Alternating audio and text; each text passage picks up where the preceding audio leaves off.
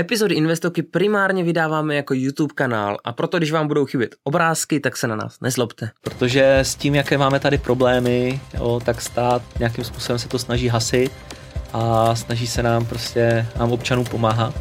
Což je super na jednu stranu, no a na druhou stranu prostě jako úplně na to nemá, takže se na to musí půjčovat. Myšlenka dobrá. Zlato, já ho ani neberu jako, jako investici. Jo, já ho spíš vyberu jako alternativu měny. Mm-hmm. A nám se teďka může zdát, že, že ten trh s elektrickou energií je v náš neprospěch, což třeba možná teďka funguje, ale dlouhé roky eh, naopak měl velký podíl na tom, že ta energie byla levná. Jo, na nějaké kafe nebo na záchod, tak se neslyšel, že se bavíme o naší online investiční konferenci. To bych chtěl určitě ještě opět připomenout. Teďka v sobotu 26. listopadu o 13 hodin. Stačí se pojat na, na web xtb.cz, přihlásit se, a vlastně dojde vám odkaz a tam už vlastně budete mít všechno, všechno na monitoru, zajímavý hosté, přednášky, panelové diskuze.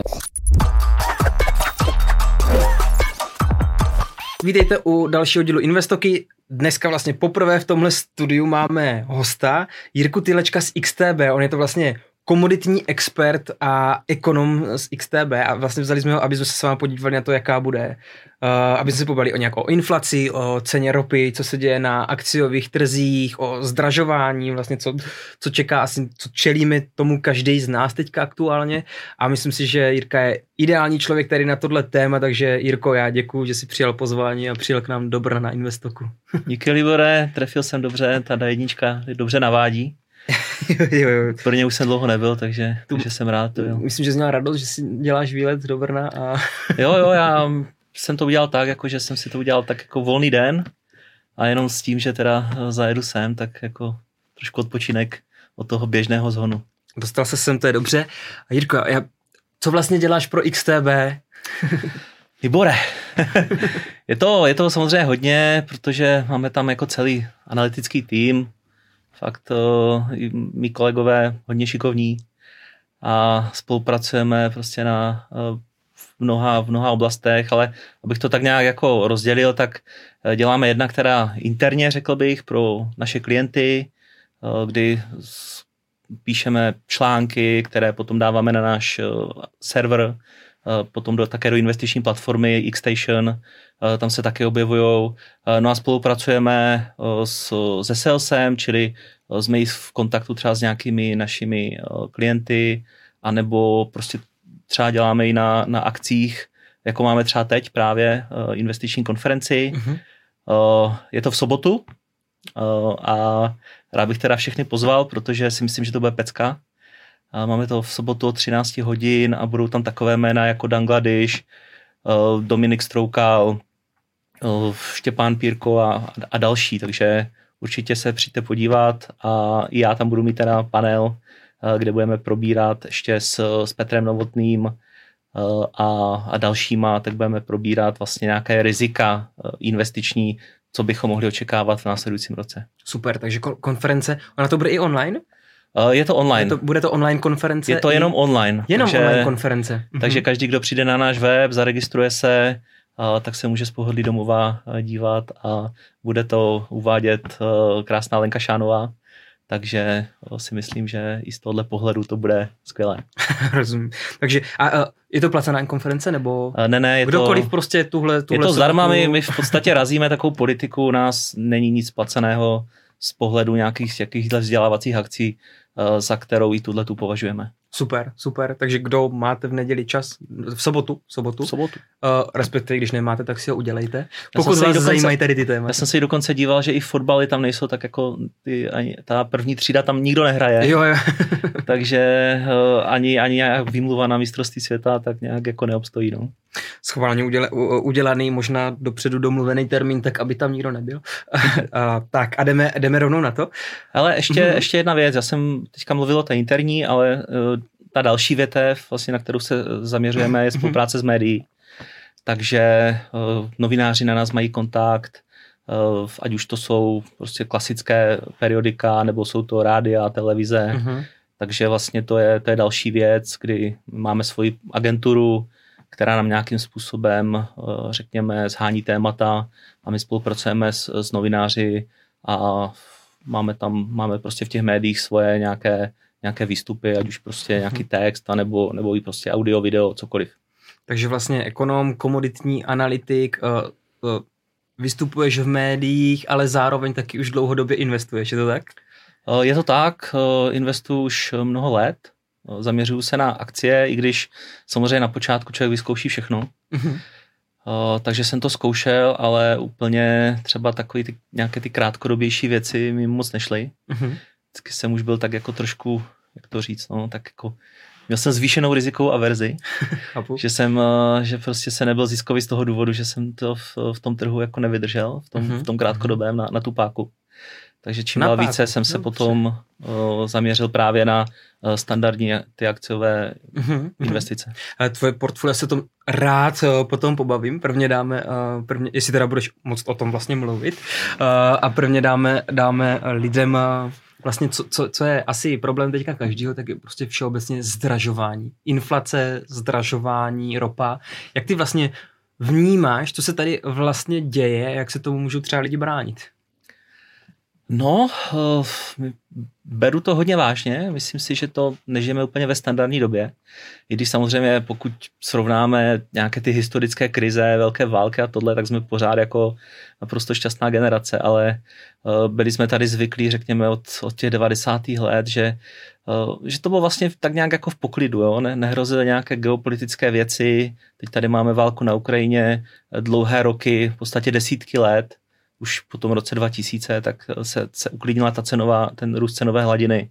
Takže ani člověk moc nemusel řešit nějaké prostě produkty, protože více méně ta inflace nebyla nějaká zásadní, že by to člověk nějak musel hodně řešit. No a teďka, kdo se nestará o své bohatství, o to, co prostě vyprodukoval třeba v, prostě v těch posledních letech, tak o to kvůli té inflaci rychle přichází. Takže i ti lidé, kteří se o investice nezajímali, tak jsou k tomu nuceni. Uh-huh jsou nuceni podstupovat riziko. Ta inflace, kde se vlastně vzala? Věříš, že to je kvůli covidu, nebo říká se, že je to kvůli covidu, nebo že to je kvůli dlouhodobému tisku peněz, nebo že to je kvůli válce? Hmm. Kde ty vidíš hlavně ty věci, nebo co si myslíš, že se přeceňuje, že třeba kvůli tomu to není tolik, nebo naopak, co si myslíš, kde se to bere, takový, takový jako rapidní zdražování? No, hodně se podle mě přeceňuje ta, ta válka. Uh-huh ať už i z pohledu teda energií, protože k tomu už bylo našlápnuto delší dobu. Uh, takže, takže to si myslím, že je moc vyzdvihováno a slouží to taková jako výmluva našim třeba politikům, kteří, kteří vlastně se tváří, že jsou postaveni před hotovou věc, přitom to tak úplně není. Ale co se týká základu té inflace, tak dle mého názoru jednoznačně prostě politika centrálních bank posledních let. Můžeme říct už v podstatě od, od uh, té globální hypoteční krize, kdy se začaly jako ve velkém tisknout peníze. A e, dlouhou dobu to vypadalo, že to nic nedělá a e, teď, teď se to vlastně projevilo a bylo to zesíleno těmi dalšími vlivy, ať už je to ta postcovidová pomoc, vlastně celý ten covid tomu, tomu hodně nahrál, e, protože součástí toho problému jsou, jsou také problémy v těch dodavatelsko-odběratelských řetězcích. Takže se vytisklo obrovské množství peněz, část z toho se, se dostalo k lidem, nicméně to množství zboží a služeb, které tady bylo, tak, eh, tak se snížilo. Protože prostě sem ty, ty produkty nepřišly a lidé museli sedět doma, nemohli jít ani ke kadeřníkovi vlastně. Uh, takže bylo moc uh, prostě peněz mezi lidma, no a ceny začaly růst, no a, do toho máme tady ty energie a Eh, myslím si, že takovýhle jako eh, není moc velký problém, už jako jak, jak rostly ty úspory během toho covidu, tak teďka dramaticky prostě klesají, protože prostě lidé přestávají mít i na normální život. Uh-huh. A každý se dneska v podstatě bojí toho, jaká bude zima, kolik jim přijde složenka za hmm. energie. Jak si myslíš? Myslíš, že jsme už eh, na topu, nebo že se bude ještě dál zdražovat energie? Myslím si, že je to otázka. Já samozřejmě nikdo neví, co bude. Jo ale um, já už jsem tady na to trošku narazil, že ta válka je takový trošku zástupný problém v těch energiích, ale eh, na to už se zakládalo, hm, řekněme, minimálně posledních pět, možná deset let eh, s tím, jak eh, nám prostě klesaly ceny energií. Pokud se podíváme na ceny, které tady byly v roce 2017, 2018, 2019, byly extrémně nízké, což prostě mělo své důvody. Jo, asi tím hlavním bych zmínil to, že jednak se tedy ve velkém začaly budovat ty obnovitelné zdroje, ale zároveň ještě jeli ty starší, třeba německé jaderné elektrárny. Uh-huh. Takže na té energie byl prostě dostatek a tak trošku jsme si odvykli šetřit. Jenomže tyhle ty, řekněme, levné zdroje, ta jejich životnost končí. Jo? A vypínají se ve velkém, že jo, v Německu teda prodloužili tu životnost, ale vypnou je prostě příští rok s velkou pravděpodobností. No a zbydou nám tady tyhle ty jako drahé obnovitelné zdroje, no, které, které ještě prostě nejsou úplně připraveny na to, aby, aby prostě byly těmi jedinými v Evropě a, a zachraňovali planetu. Ještě, ještě prostě je moc brzo.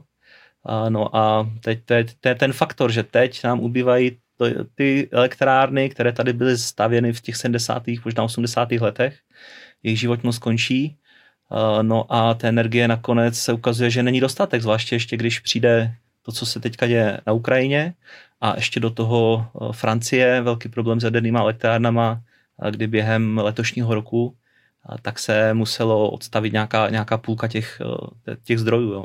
nějakých 30 gigawatt, takže, takže když se to takhle všechno sejde, tak tady máme energetickou krizi a, a samozřejmě stát musí zasáhnout, ale lidé si myslím, že ještě budou trpět. Takže tahle zima není největší problém, tuhle zimu přežijeme, ale říká, že v Německu v podstatě ještě klesne výroba elektrické energie příští rok, takže... Já bych neřekl, nesrovnával tento s příští rokem, ale teď tady máme krizi a, a více se projevuje ta, řekněme, to, co se děje na té Ukrajině. Nicméně samozřejmě, že teďka jsou vypjaté síly k tomu, aby se to zlepšilo. Takže ještě samozřejmě příští zima bude problém, nicméně myslím si, že, že bychom to měli zvládnout. Ale to s, těmi, to s těmi obnovitelnými zdroji tak eh, více prostě souvisí s nějakým výhledem třeba pěti, pěti dalších pěti až deseti let, mm-hmm. kdy, kdy té energie nebude, eh, nebude dostatek, nebo nebude dostatek levné energie. Ona bude, ale bude drahá. Mm-hmm. A uh, třeba Česko je největší, pokud vím, tak je to největší exporter elektrické energie, i když odečteme jako import. Jak to, že v Česku roste elektrická energie nejvíc v celé Evropské unii? Oh, jako dobrá otázka, my samozřejmě nejsme úplně, vždycky jsme exportérem, nejsem si teďka jistý, jestli, jestli největším. Eh, ta energie je pravda, že tady roste extrémně, ale není to zase, že by ostatní byli v pohodě a, a tady ta energie vyskočila. Je to možná nějaké jednotky procent. Ale je to dáno tím, jak eh, se vlastně s tou elektrickou energií obchoduje. Eh, obchoduje se na Lipské burze a tam se vlastně vytváří cena. A je to cena vlastně pro celý region, řekněme, až od někde od Francie, která má pořád problém s, s tím jádrem, až eh, někde po, po Rumunsku. Je to celý prostě takovýhle pás, eh, kdy, který funguje jako ten jednotný evropský trh. Eh, takže na, na, v tomhle trhu v podstatě, co se děje, tak to nás ovlivňuje. Takže v zásadě to, že Němci ve velkém vypínali ty jaderné elektrárny a přicházeli na obnovitelné zdroje, tak se nás prostě v té ceně energií dotýká. Uh-huh. Uh-huh. A Jaký z toho vidíš východisko? Napadlo by mě první, co tak když jsme obrovský exportér elektrické energie, tak první, co mě napadne, řeknu, hele super, tak tolik nedávejme pryč a neřešme tady zastropování cen na nějaký takový řešení, ale jenom spotřebujeme energii, kterou vyrobíme tady a hmm. zbytek hmm. exportujeme. Je to vůbec reálný? No, moc, moc reálné to není, protože nějakým způsobem ta Evropa nám funguje. A nám se teďka může zdát, že, že ten trh s elektrickou energií je v náš neprospěch, což třeba možná teďka funguje, ale dlouhé roky eh, naopak měl velký podíl na tom, že ta energie byla levná. Mm-hmm. Jo, takže možná teď jsme v nevýhodě, ale dlouhé roky jsme z toho profitovali. Eh, ale můžeme se, jako v rámci, v rámci Evropy není už tak úplně možné si nějakým jednostranným, že unilaterální krok, nějakým způsobem tohleto udělat, protože třeba máme jednotný evropský trh a asi bychom třeba nechtěli, aby, aby třeba Němci začali zase preferovat své německé automobilky a řekli teda Škodovka ne. Uh-huh. Jo, vy uh-huh. si vyvážíte nebo projďte si to zase doma, jo. Takže, takže prostě jsme, jsme, jak jsme, jak jsme na jednotném evropském trhu, měli jsme z toho a máme dosud vlastně velké výhody, tak jsme i na tom trhu jednotném s elektrickou energií a uh, teď samozřejmě je to v náš neprospěch, protože je společný a ten tlak na ty obnovitelné zdroje, tak eh, prostě zdražuje tu energii a nemůžeme se tomu vyhnout. A jak se díváš, vlastně stát uh, zavádí opatření v podstatě a uh, stropuje ceny. Je to v pořádku nebo to není v pořádku? Ale je to super, protože bez toho bychom, jo, ne, nechci říkat konec, ale bylo by to hrozně těžké jako pro, pro obyvatele, kdyby tohle stát neudělal. Takže já jednoznačně to podporuju. Ty, ty růsty cenové by byly několikanásobné. Mm-hmm. Takže mnoho rodin by se dostalo do, do situace, kde by prostě si nemohli ty energie dovolit. Jo, samozřejmě něco jiného, pokud s tím někdo jenom na tom vaří a svítí a někdo s tím vytápí. Jako jo, to, je, to je samozřejmě jsou, jsou prostě odlišné věci. Možná ten první by to ještě zaplatil, ale ta druhá skupina už určitě ne. Takže ty stropy jsou určitě fajn, ale samozřejmě můžeme se ptát o to, jestli jsou jako dostatečnou pomocí, Jo, a také se musíme zaobírat otázkou, kde na to ten stát jako vezme, protože to není zadarmo, to není jako, že uh, to, my to nakonec zaplatíme, jako jo, ale uh, samozřejmě, že prostě stát teď se musí postarat o to, aby, uh, aby ty domácnosti prostě netrpěly zimou. Jak to vlastně on zastropuje, takže ten, kdo vyrábí elektrickou energii, tak vlastně ji může prodat za max, takže stát to vlastně nemusí dotovat, tam není, že by to dotoval nějakým rozdílem. Hele, těch opatření je, je strašně moc. Máme tady stropy na, na úrovni jak spotřebitele, tak, tak toho výrobce. To máme vlastně dáno z, z, z, Evropské, z Evropské unie nařízením teďka ze začátku října. No a ještě máme tu takzvanou windfall tax mm-hmm. daň, která vlastně to, co se státu nepodaří sebrat nějakýma těma stropama na úrovni výrobce, tak to si ještě jako dobere právě touhletou daní. Takže, uh, takže nějakým způsobem se stát snaží, ale samozřejmě je to hodně kontroverzní to, co dělá, eh, protože, protože v podstatě stát tu energii nevyrábí. Jo. Vyrábějí jako kdyby standardní, standardní obchodní společnosti, eh, jako je ČES, i když má třeba 70% eh, státní podíl, tak je to prostě standardní, standardní společnost. Takže ta nějakým způsobem bere ten zisk, ona prostě stát říká, že ten zisk je jako kdyby nezasloužený, že ten windfall, jo, ten, ten prostě, ten, co přivál ten vítr, ale tam je velká otázka, jestli se to tak dá brát, protože například ty, uh, ten zisk, který je vlastně určený, který si ta firma jako kdyby může nechat, ten je braný na základě let uh, 2018-2021, což byly roky, kdy byla extrémně levná elektrická energie. Takže když k tomu přihodí nějakých 20%, tak vždycky, vždycky prostě na tom windfallu jako vybere velké peníze, mm-hmm. které vlastně už jako poníží ty, ty stropy na úrovni, na úrovni prodejců. Protože když si třeba vezmeme jaderná energie, vyrábí, můžeme si říct za nějaké uh, desítky, uh, desítky dolarů na ten gigawatt, a uh, když, když tam máme strop nějakých na, na nějakých 70, Eh, což vlastně je teďka zavedeno, tak a cokoliv nad to vezme stát, tak ta elektrická energie může stát třeba 300, 400 jo, dolarů. Takže pokud si potom odečteme, tak cokoliv na těch 70 do těch 400, tak to si vezme stát. Jo, už jenom na této jedné jednotce. Takže jsou to ohromné částky a uh, četl jsem odhady, že v podstatě jenom, jenom na Česu by se mohlo podařit vybrat nějakých 100 miliard. Uh-huh což, což je extrém jako sám o sobě, no a ten čas není jenom státní, on jako patří i těm zbývajícím menšinovým akcionářům. Mm-hmm, ale jasný, ten stát jasný. to bere i těm menšinovým akcionářům. Jasně. Takže není to tak, jako že, že by to bylo úplně čisté. No. Akcie Čes vletí uh, dolů, myslíš si, že je dobrý čas kupovat Čes, chytat uh, ten, ten dip, nebo ještě Ale čekat? Akcie, akcie Česu, já, já jsem je teda nakoupil už uh, právě někdy před rokem, v očekávání tady tohohle, snažil jsem se být prozíravý. A s tím, že teda, když bude ta energetická krize, tak jako to, to budou dobré peníze, tak samozřejmě uh, úvaha dobrá až, až do, toho dobu, do, do toho bodu, kdy vlastně jsem si uvědomil, že ten stát nám to vezme jako mm-hmm. menšinovým akcionářům. Ne, neudělal jsi fundamentální analýzu, jo? No, prostě... U nás ČNB mentální Byla tam analýzu. taková jako malá chybička teda na tom, na tom konci, kdy jsem nepočítal s tím státním zásahem. Jasně, jasně. Takže vlastně někde z nějakých 12, 1250 korun za akcí, tak to sletělo v podstatě někde až k sedmistovkám. Mm-hmm. Teď jsme někde nad 800, ale uh, já popravdě nevidím úplně, úplně moc důvodů, proč by ty akcie nějak měly jako, jako výrazněji nebo dlouhodoběji růst. Mm-hmm. Protože ty opatření, o kterých už jsem tady mluvil, tak ten, tak ten čes jako tak ořežou, že eh, ten zisk jako samozřejmě nadále nějaký jako bude, eh, bude odpovídat nějaké té ceně, která tam je, ale mm, i pokud by ta cena elektrická energie rostla, na čemž by samozřejmě normálně čes jako vydělával, tak teď se ho to v podstatě moc týkat nebude. Jak dlouho si myslíš, že to bude trvat? No tak zatím ta opatření jsou schválena někdy do roku 2025, takže v tomto období, jo, a samozřejmě otázka, co bude dál, jo, protože oni se teďka tváří všechno, že to, že to nějakým způsobem se zruší, uh-huh. ale já tomu jako nevěřím, jo. Uh-huh. Prostě máme zkušenosti eh, s tím, že jakákoliv prostě dotace, nějaké tyhle ty opatření, které eh, zajistí příjem státu, tak, eh, takže by se zrušily a najednou prostě by ty peníze jako kdyby chyběly. Jo, moc si to nedokážu představit. A dalším faktorem je také to, že se uvažuje vůbec o zestátnění Česu. Uh-huh. Takže, eh, takže možná prostě z tohohle důvodu i do té doby jako bude Čes má stažen z trhu. No.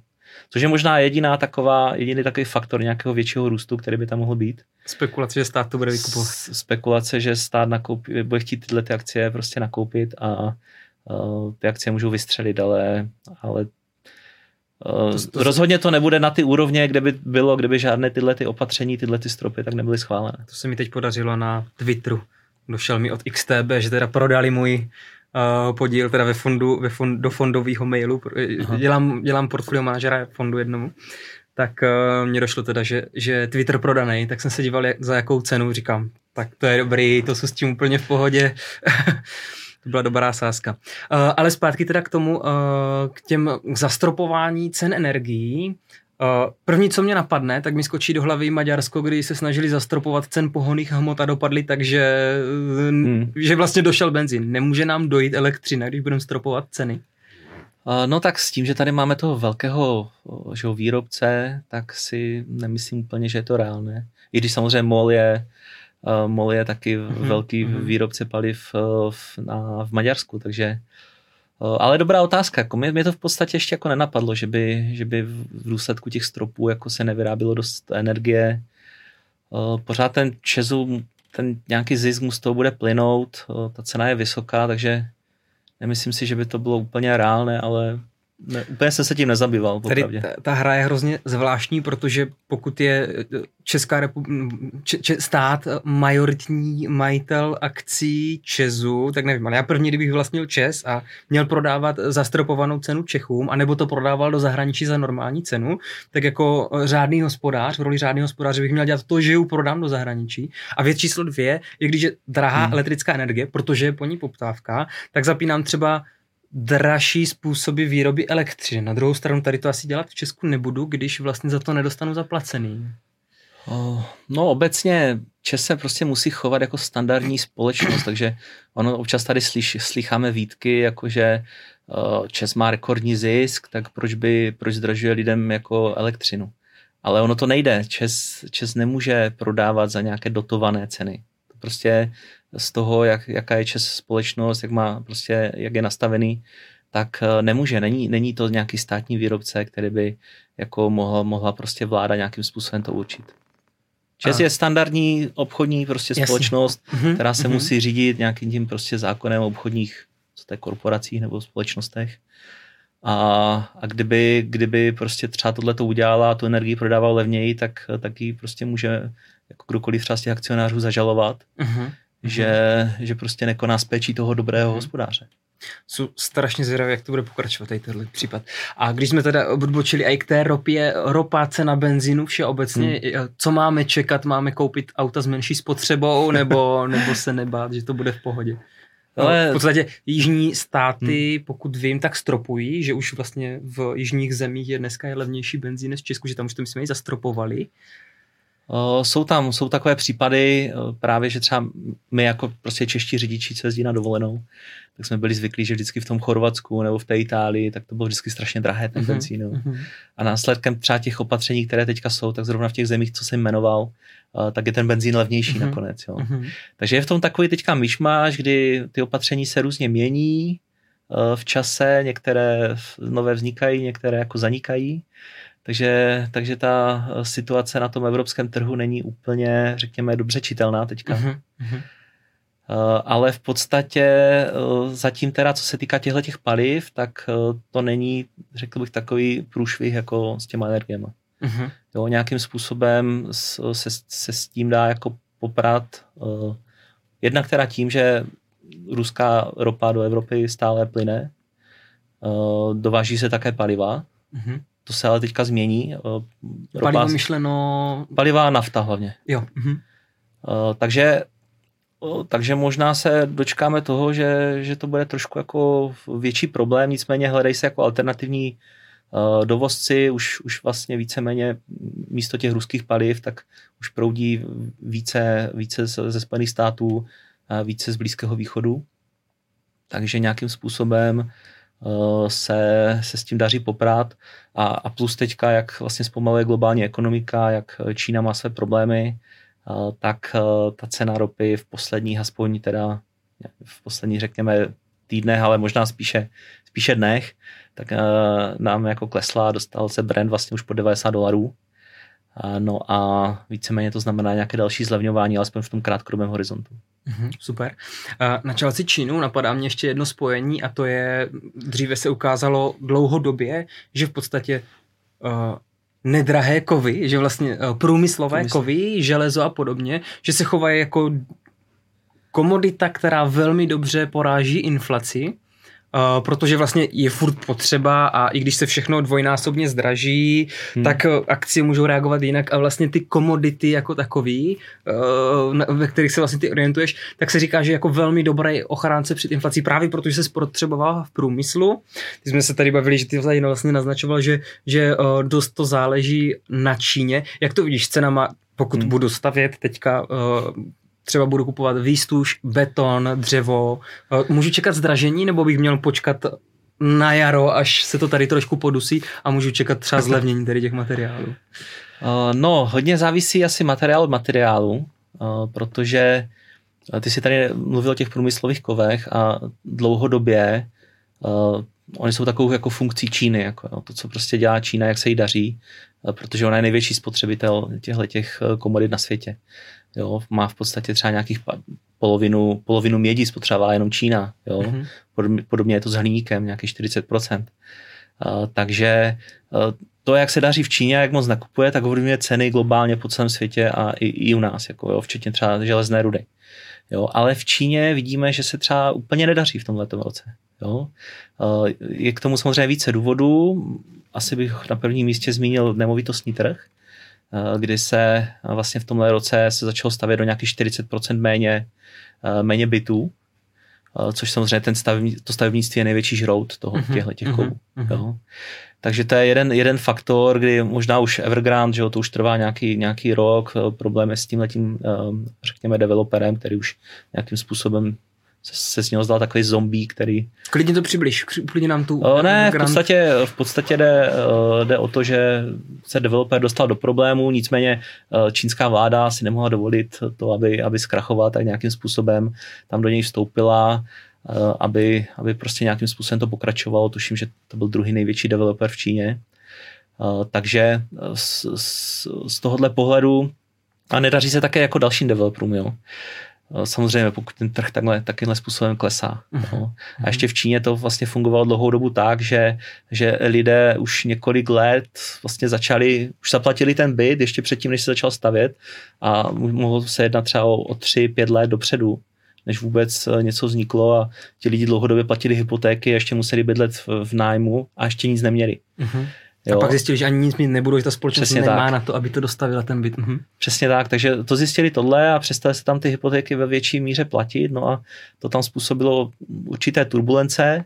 Samozřejmě Čína je velká, silná, takže nějakým způsobem je schopna to tlumit, ale nemůže z toho, řekněme, klesajícího trhu udělat trh rostoucí. Mm-hmm. Jo, takže nějakým způsobem se, se to tam dusí, no a s tím, jak vlastně Čína, to její HDP, tak bylo hodně závislé na, to, na té stavební výrobě, tak uh, teď uh, vlastně ty poslední čísla už, už jsou jako hlouběji pod 5%, ale vlastně, ale vlastně ještě není úplně jasné, jestli těm číslům jako můžeme 100% věřit, uh-huh. protože, protože těch znaků ochlazení je tam jako více.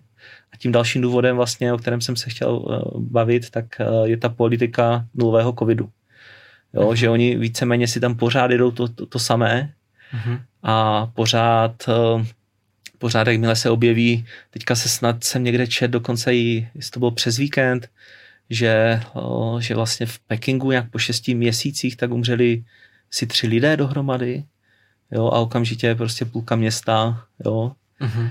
že, že těžko pochopitelné vlastně z tohle i našeho pohledu, jo, možná, že jako, jak tam ten režim je skutečně jako přísnější na ty lidi, takže je dokáže třeba udržet a nějakým způsobem uh, jet si pořád to svoje, ale, ale tohle způsobuje samozřejmě velké jako hospodářské dopady. Mm-hmm.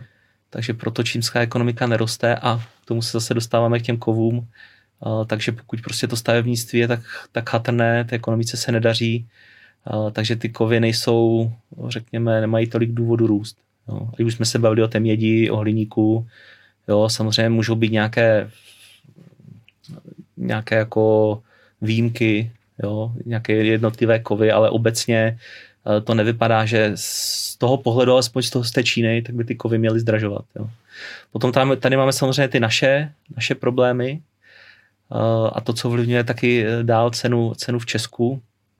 To byly třeba v posledních měsících vysoké ceny paliv, prostě protože ty kovy jsou, jsou, jsou těžké, musí se dopravovat, je třeba třeba energie, třeba k tomu, aby, aby jsme prostě nějakým způsobem z toho vyrobili ten výrobek.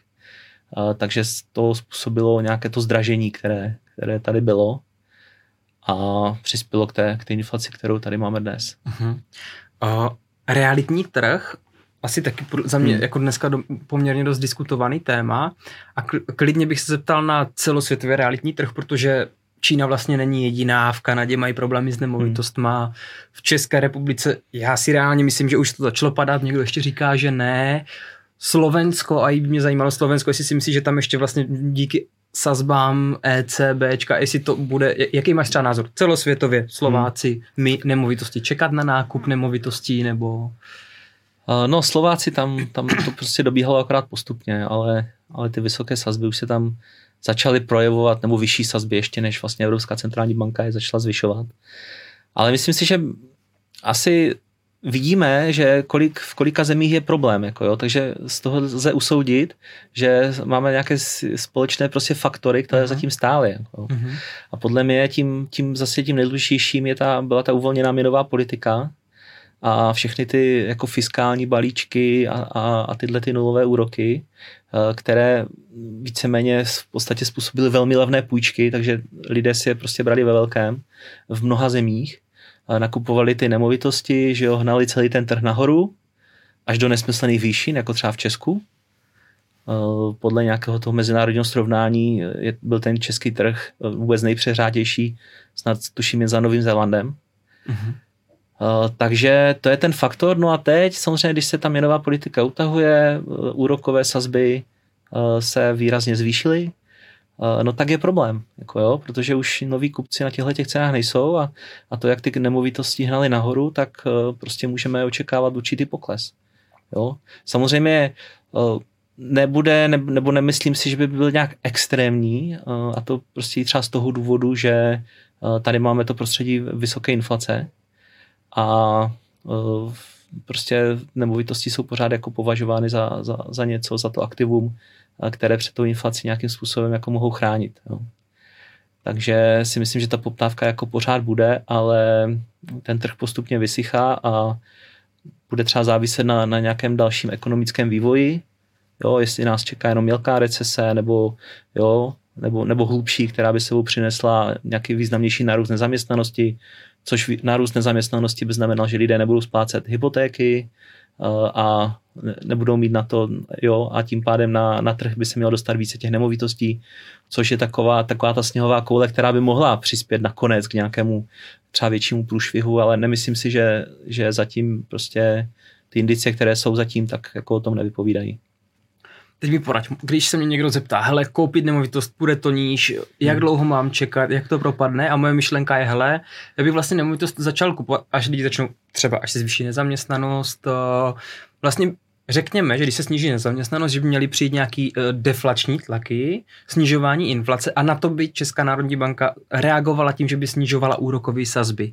Můžu říct, že pokud dneska jsou repo sazba na 7%, takže vlastně podle mě vlastně nejlepší čas na koupě nemovitosti by v podstatě mělo být v momentě, kdy sníží na reposazbu na 4-5%, že to by mělo být v úvozovkách pravděpodobně to dno na nemovitostech a pak by se to mělo začít obracet. Je to dobrá myšlenka nebo mě někde zastavíš? Ne, jako je to možné, ale těch faktorů, prostě, které to můžou ovlivnit, uh-huh, tak, uh-huh. tak je jako víc. Jo. Takže teď úplně netroufám tvrdit, já si myslím, že ty nemovitosti ještě půjdou dolů, ale zase bavíme se o celém trhu, jasný, ale, nemu, ale nemusí to tak jako, jo, třeba co se týká kvalitních nemovitostí, uh, novějších, tak ty nemusí tak na, na, v dobré lokaci, tak ty určitě nepůjdou tak dolů, jako, jako třeba ty nahypované nějaké paneláky. na venkově nebo... No, no, mhm. někde, někde v sudetech, jo.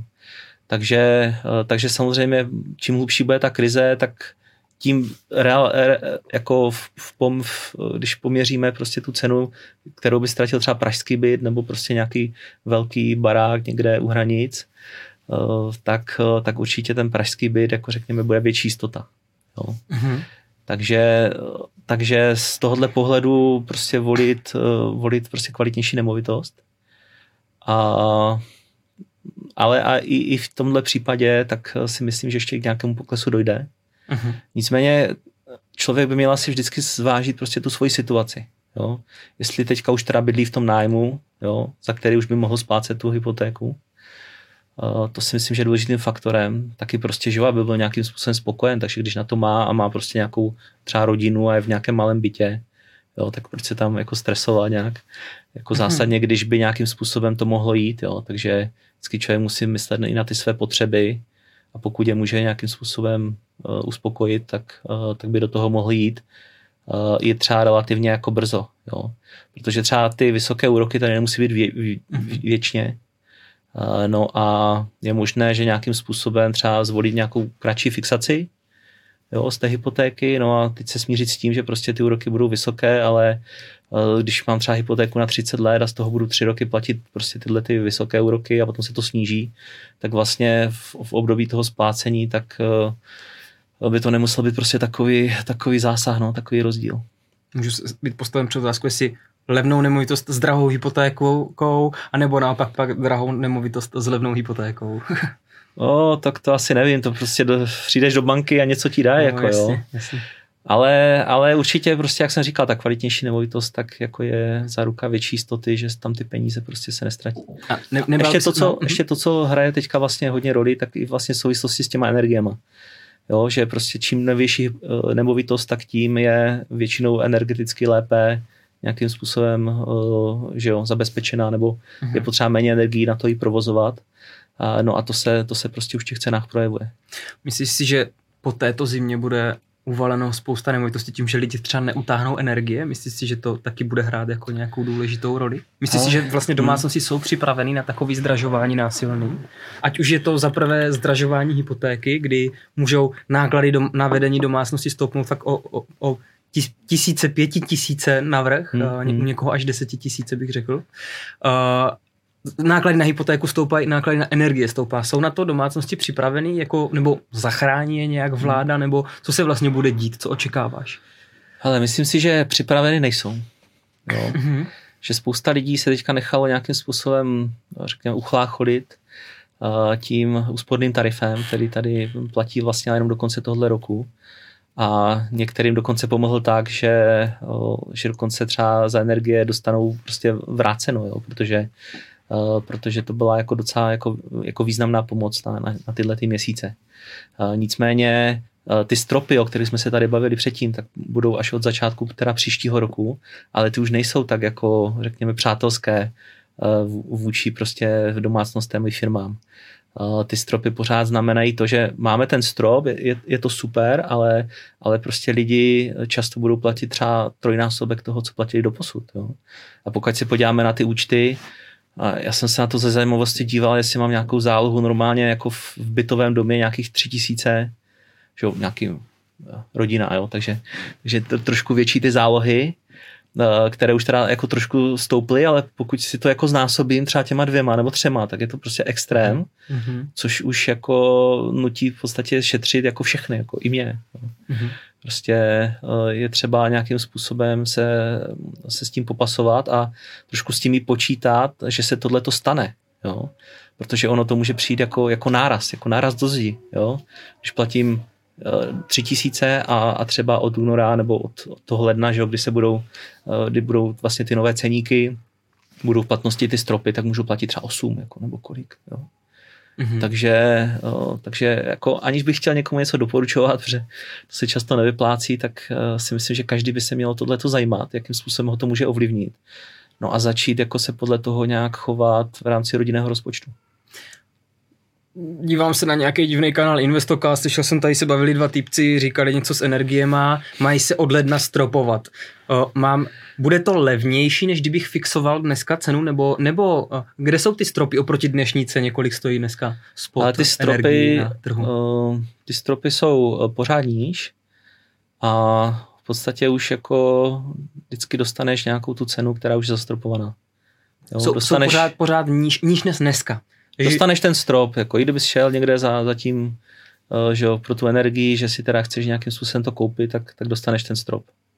Uh-huh, uh-huh. Jo, takže už... Takže jako... klidně už teďka, když mi volá teda ten energetický poradce, který dělal pro Bohemian, ale dneska už to pochopil, tak když mi bude volat, že má jako super nabídku podepisovat fixaci ještě koncem tohoto roku, nebo, nebo fakt od ledna můžou být lepší ceny, než uh-huh. budou ty společnosti fixovat Ale teď si myslím, bude. že nějaké jako moc fixace uh, mi úplně nedávají smysl jako nějak o tom přemýšlet jako, jako doteď, protože víceméně ty energie se dostaly na nějaký ten strop a teď je otázka, jestli, jestli si myslím, že, že ty energie budou časem levnější, což krátkodobě by k tomu mohlo dojít. Mm-hmm. Jo, mhm. třeba někdy na jaře si dokáže představit, kdyby byla mírná zima, ale z nějakého dlouhodobějšího pohledu jako moc nevěřím, že by člověk na tom jako vydělal. Jo? Mm-hmm. Takže mm-hmm Uh, takže spíš řekl, řek, že ta situace už jako vznikla, už tady je a kdo, kdo nemá prostě doteď zafixováno, někdo ještě může mít, jo. Uh-huh. Někdo třeba se štěstím, jako vys, prostě klienti Bohem, eh, padle Bohemia Energy, uh-huh. která vlastně ti, kteří ještě před tím eh, masivním zvýšením, tak si stihli ještě třeba zafixovat na tři roky, tak ti jsou teďka relativně v klidu a mají, mají to pod tím stropem, jo, uh-huh. daleko. Ale kdo, kdo do dneška neudělal nic, tak už se těm vysokým cenám prostě moc nevyhne a a musí s tím začít kalkulovat. Ale píšu si teda nechat tam float a do jara a na jaře zvážit, jestli nezafixuju. uh, jo, jo, je to možné, že prostě na jaře to bude uh, lepší. Jo, samozřejmě se ještě nabízí float jako z toho pohledu, že uh, pokud by ceny energie výrazně rostly, tak je tam strop. Ale pokud by klesly, a já měl ten třeba ten spot koupený, tak můžu platit ten nižší spot. Jo? Mm-hmm. Což jako je varianta, která je jako relativně možná, ale nevím, jak moc by se třeba každý dostane k té nabídce, jestli to nemám úplně zjištěno, jestli se takhle, uh, jestli se takhle dá spekulovat, ale jako takhle, takhle by mi to dávalo větší smysl, než si prostě zafixovat na stropu, jo, protože prostě od, od nějakého zvýšeného, od nějakých vyšších cen mě chrání stát, takže ten fix nedává smysl. No a když by ceny klesly, tak já budu pořád platit ten fix. No. Uh-huh. A Slyšel jsem nějaký typky na to, se bavili se o tom, že, uh, že uh, energie porostou, ne Česká republika, mám nějakou platformu XTB, kde si můžu koupit nějaký komodity a i takhle. Uh, má cenu dneska, jak přes vás vlastně můžu koupit, přes jaký ani nechci říct fond CFD třeba, jak já můžu zaspekulovat, můžu si na XTB prostě koupit něco, kde řeknu, hele, tady v Německu budou vypínat teda jaderky, budou končit za rok, půjde to na vrch, jak já si můžu hmm. zaspekulovat a vsadit si na to, že ten trh s energiemi v Evropě poroste? Ale máme více způsobů. Jo? My, my pro investory nabízíme platformu Xstation, kde si vlastně všechno eh, mají tam prostě různé instrumenty, kterými se třeba můžou proti tomu bránit, ale to, co je asi důležité teď říct, že, že teď se začít bránit proti vysokým cenám je pozdě. Uh-huh. Jo, nebo řekněme takhle, ještě není jako úplně pozdě, že by člověk na to už jako neměl myslet, jo, ale ty ceny už jsou prostě hrozně vysoké. Jo, my máme třeba ETFK, eh, ve kterých, eh, ve kterých máme prostě jako třeba energetické společnosti, jo, ale ty už jsou náležitě oceněny. Jo, takže mm-hmm. nějakým způsobem člověk ještě musel uh, uvažovat o tom, že ty ceny budou ještě vyšší, než, mm-hmm. než jsou dnes. Mm-hmm. A pokud, uh, pokud si to myslí, jako že prostě to je, to je reálné, to je možné, tak může prostě si koupit tohleto třeba ETF těchto energetických společností. Jo, může, může si vybrat i konkrétní třeba nějakou energetickou společnost, nemusí to být třeba jenom Evropa, můžou to být třeba i Spojené státy. Jo, takže nákup těch akcí těchto těch firm Uh, no a, a nebo jsou tam potom prostě uh, ty komodity, jo? Mm-hmm. které uh, samozřejmě mají své specifika, takže neobchodují se jako akcie. Každý asi, kdo by chtěl obchodovat komodity, tak by se o tom měl nejdřív něco zjistit.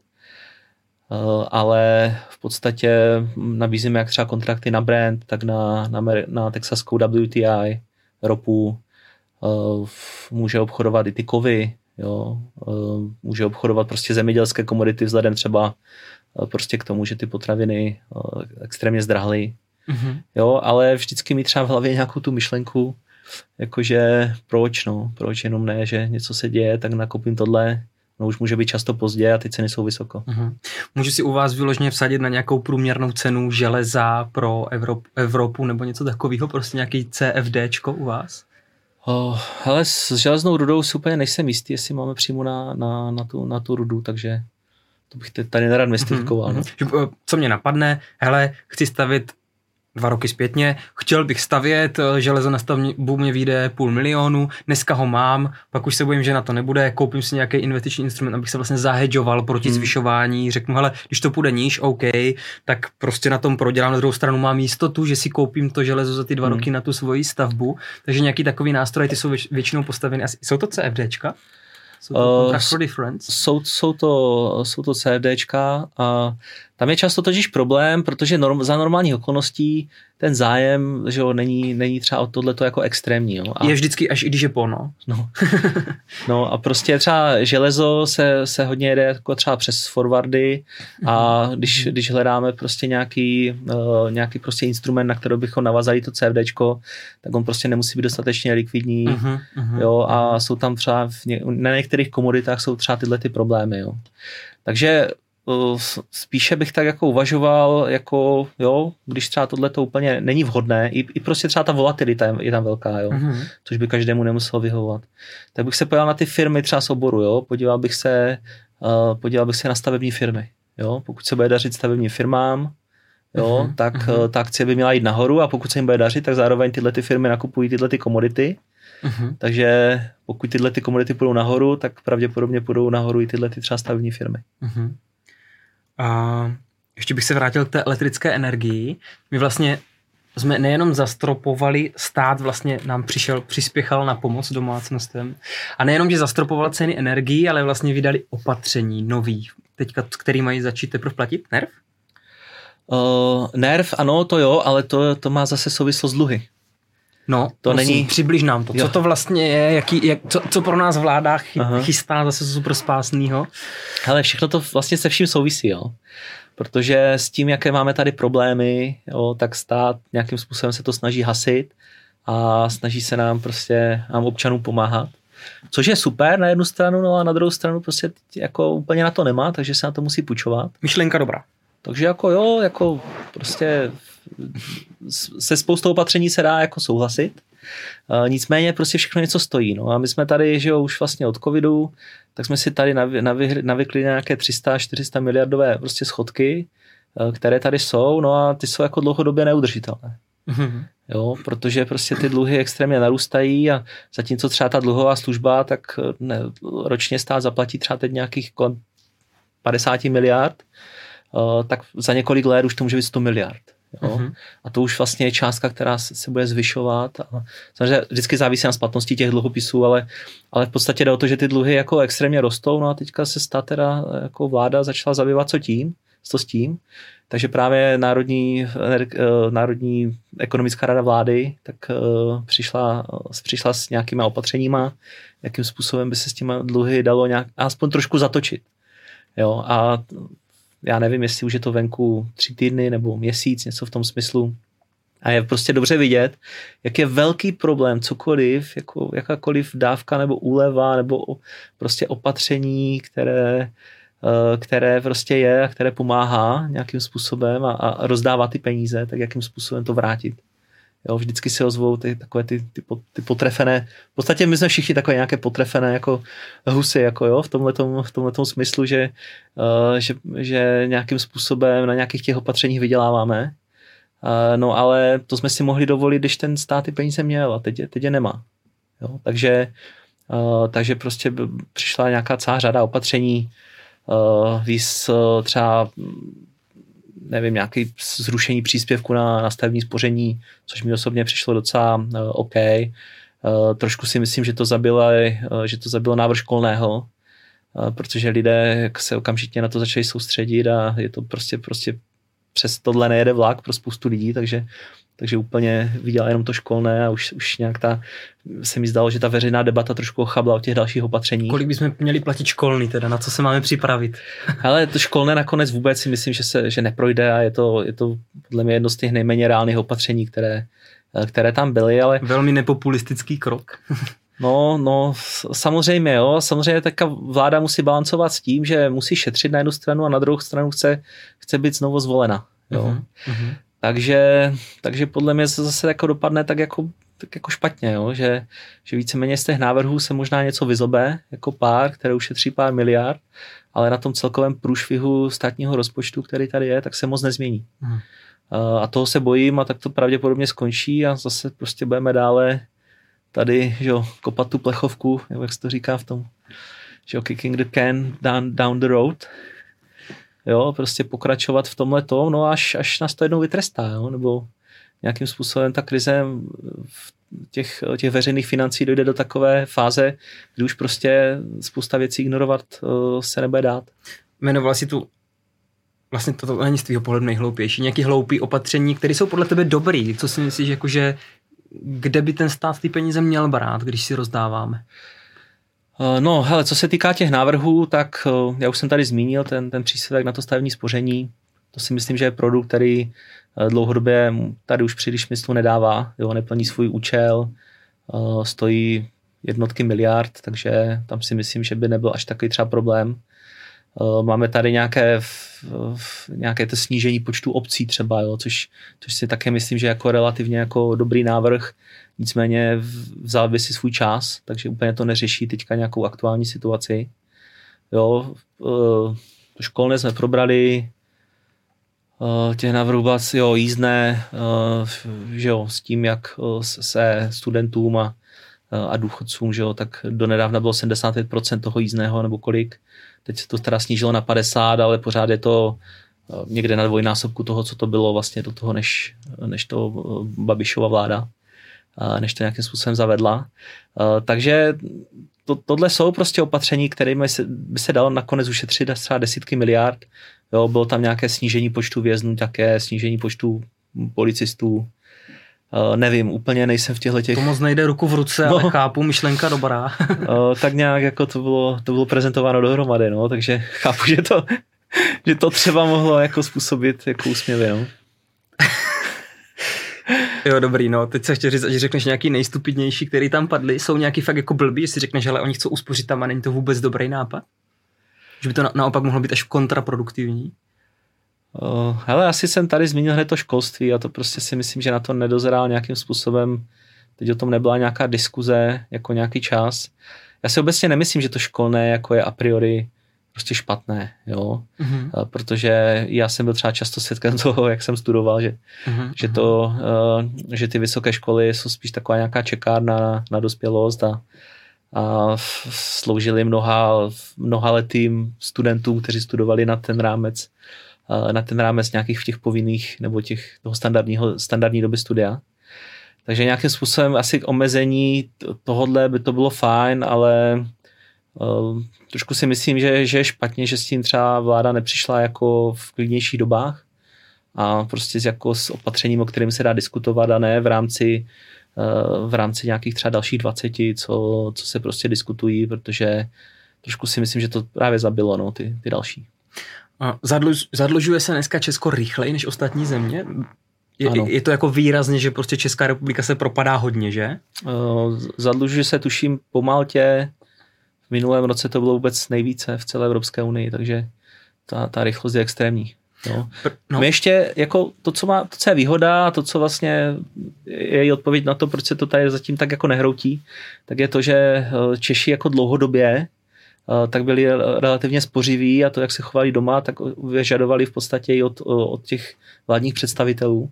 Takže Česko pořád jako má eh, jeden z těch nižších dluhů v Evropě, ale já nevím jako sám, co se změnilo v posledních letech, ale zdá se mi, že, že prostě lidé už na tohle úplně, jako kdyby trošku jsme zřekovatili, jako jo, že, že nám přestalo o to jít, aby ten stát nevytvářel dluhy. Vůbec toho těch svých politiků nevy, ne, nevyžadujeme, protože jsme zatím jako neviděli ty důsledky, které to mohlo, může přinést. Jako my, my tady možná víme, co se stalo v Řecku, že jo, před, uh, před nějakými 11 lety, že jo, ta, ta dluhová krize a ten vlastně propad vlastně celého, celé řecké ekonomiky a se vším všudy, tak jako co to přineslo, tak, tak to je extrém a, a spousta řeků je dodnes prostě uh, výrazně třeba, že ta země celá schudla a, a, a řeko, řekové jsou dnes chudší než Češi. Uh, takže my to víme, že to tam někde v minulosti bylo, ale teď jako kdyby se nás to netýkalo a vůbec prostě spíše, spíše vždycky zvítězí ta strana, která jako bude jako chtít utrácet, než, než šetřit. Jo. A on je to logicky v podstatě, jako pokud si být zvolen, musím rozdat víc, no, než jasně, ty, ale, rozdávali před, ale no. tohle prostě, když bude pokračovat nějakou dobu, tak, eh, tak přijdou problémy. Jo. Mm. Nechci říkat přímo Mm. krách, ale přijdou problémy, kdy najednou uh, se bude muset prostě opravdu seškrtat jo, třeba 200 miliard, protože, protože už to jinak nepůjde.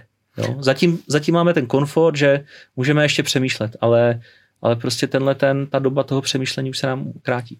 Když se tohle stane, dejme tomu, že by zeškrtali rozpočet, kde si myslíš, že se to projeví? Co se vlastně stane? Mají se bát uh, státní úředníci nebo se máme bát školního? Co si myslíš, že t- kde bude to, to, kde stát jako řekne, tak co obětujeme, do no. které nohy se střelíme?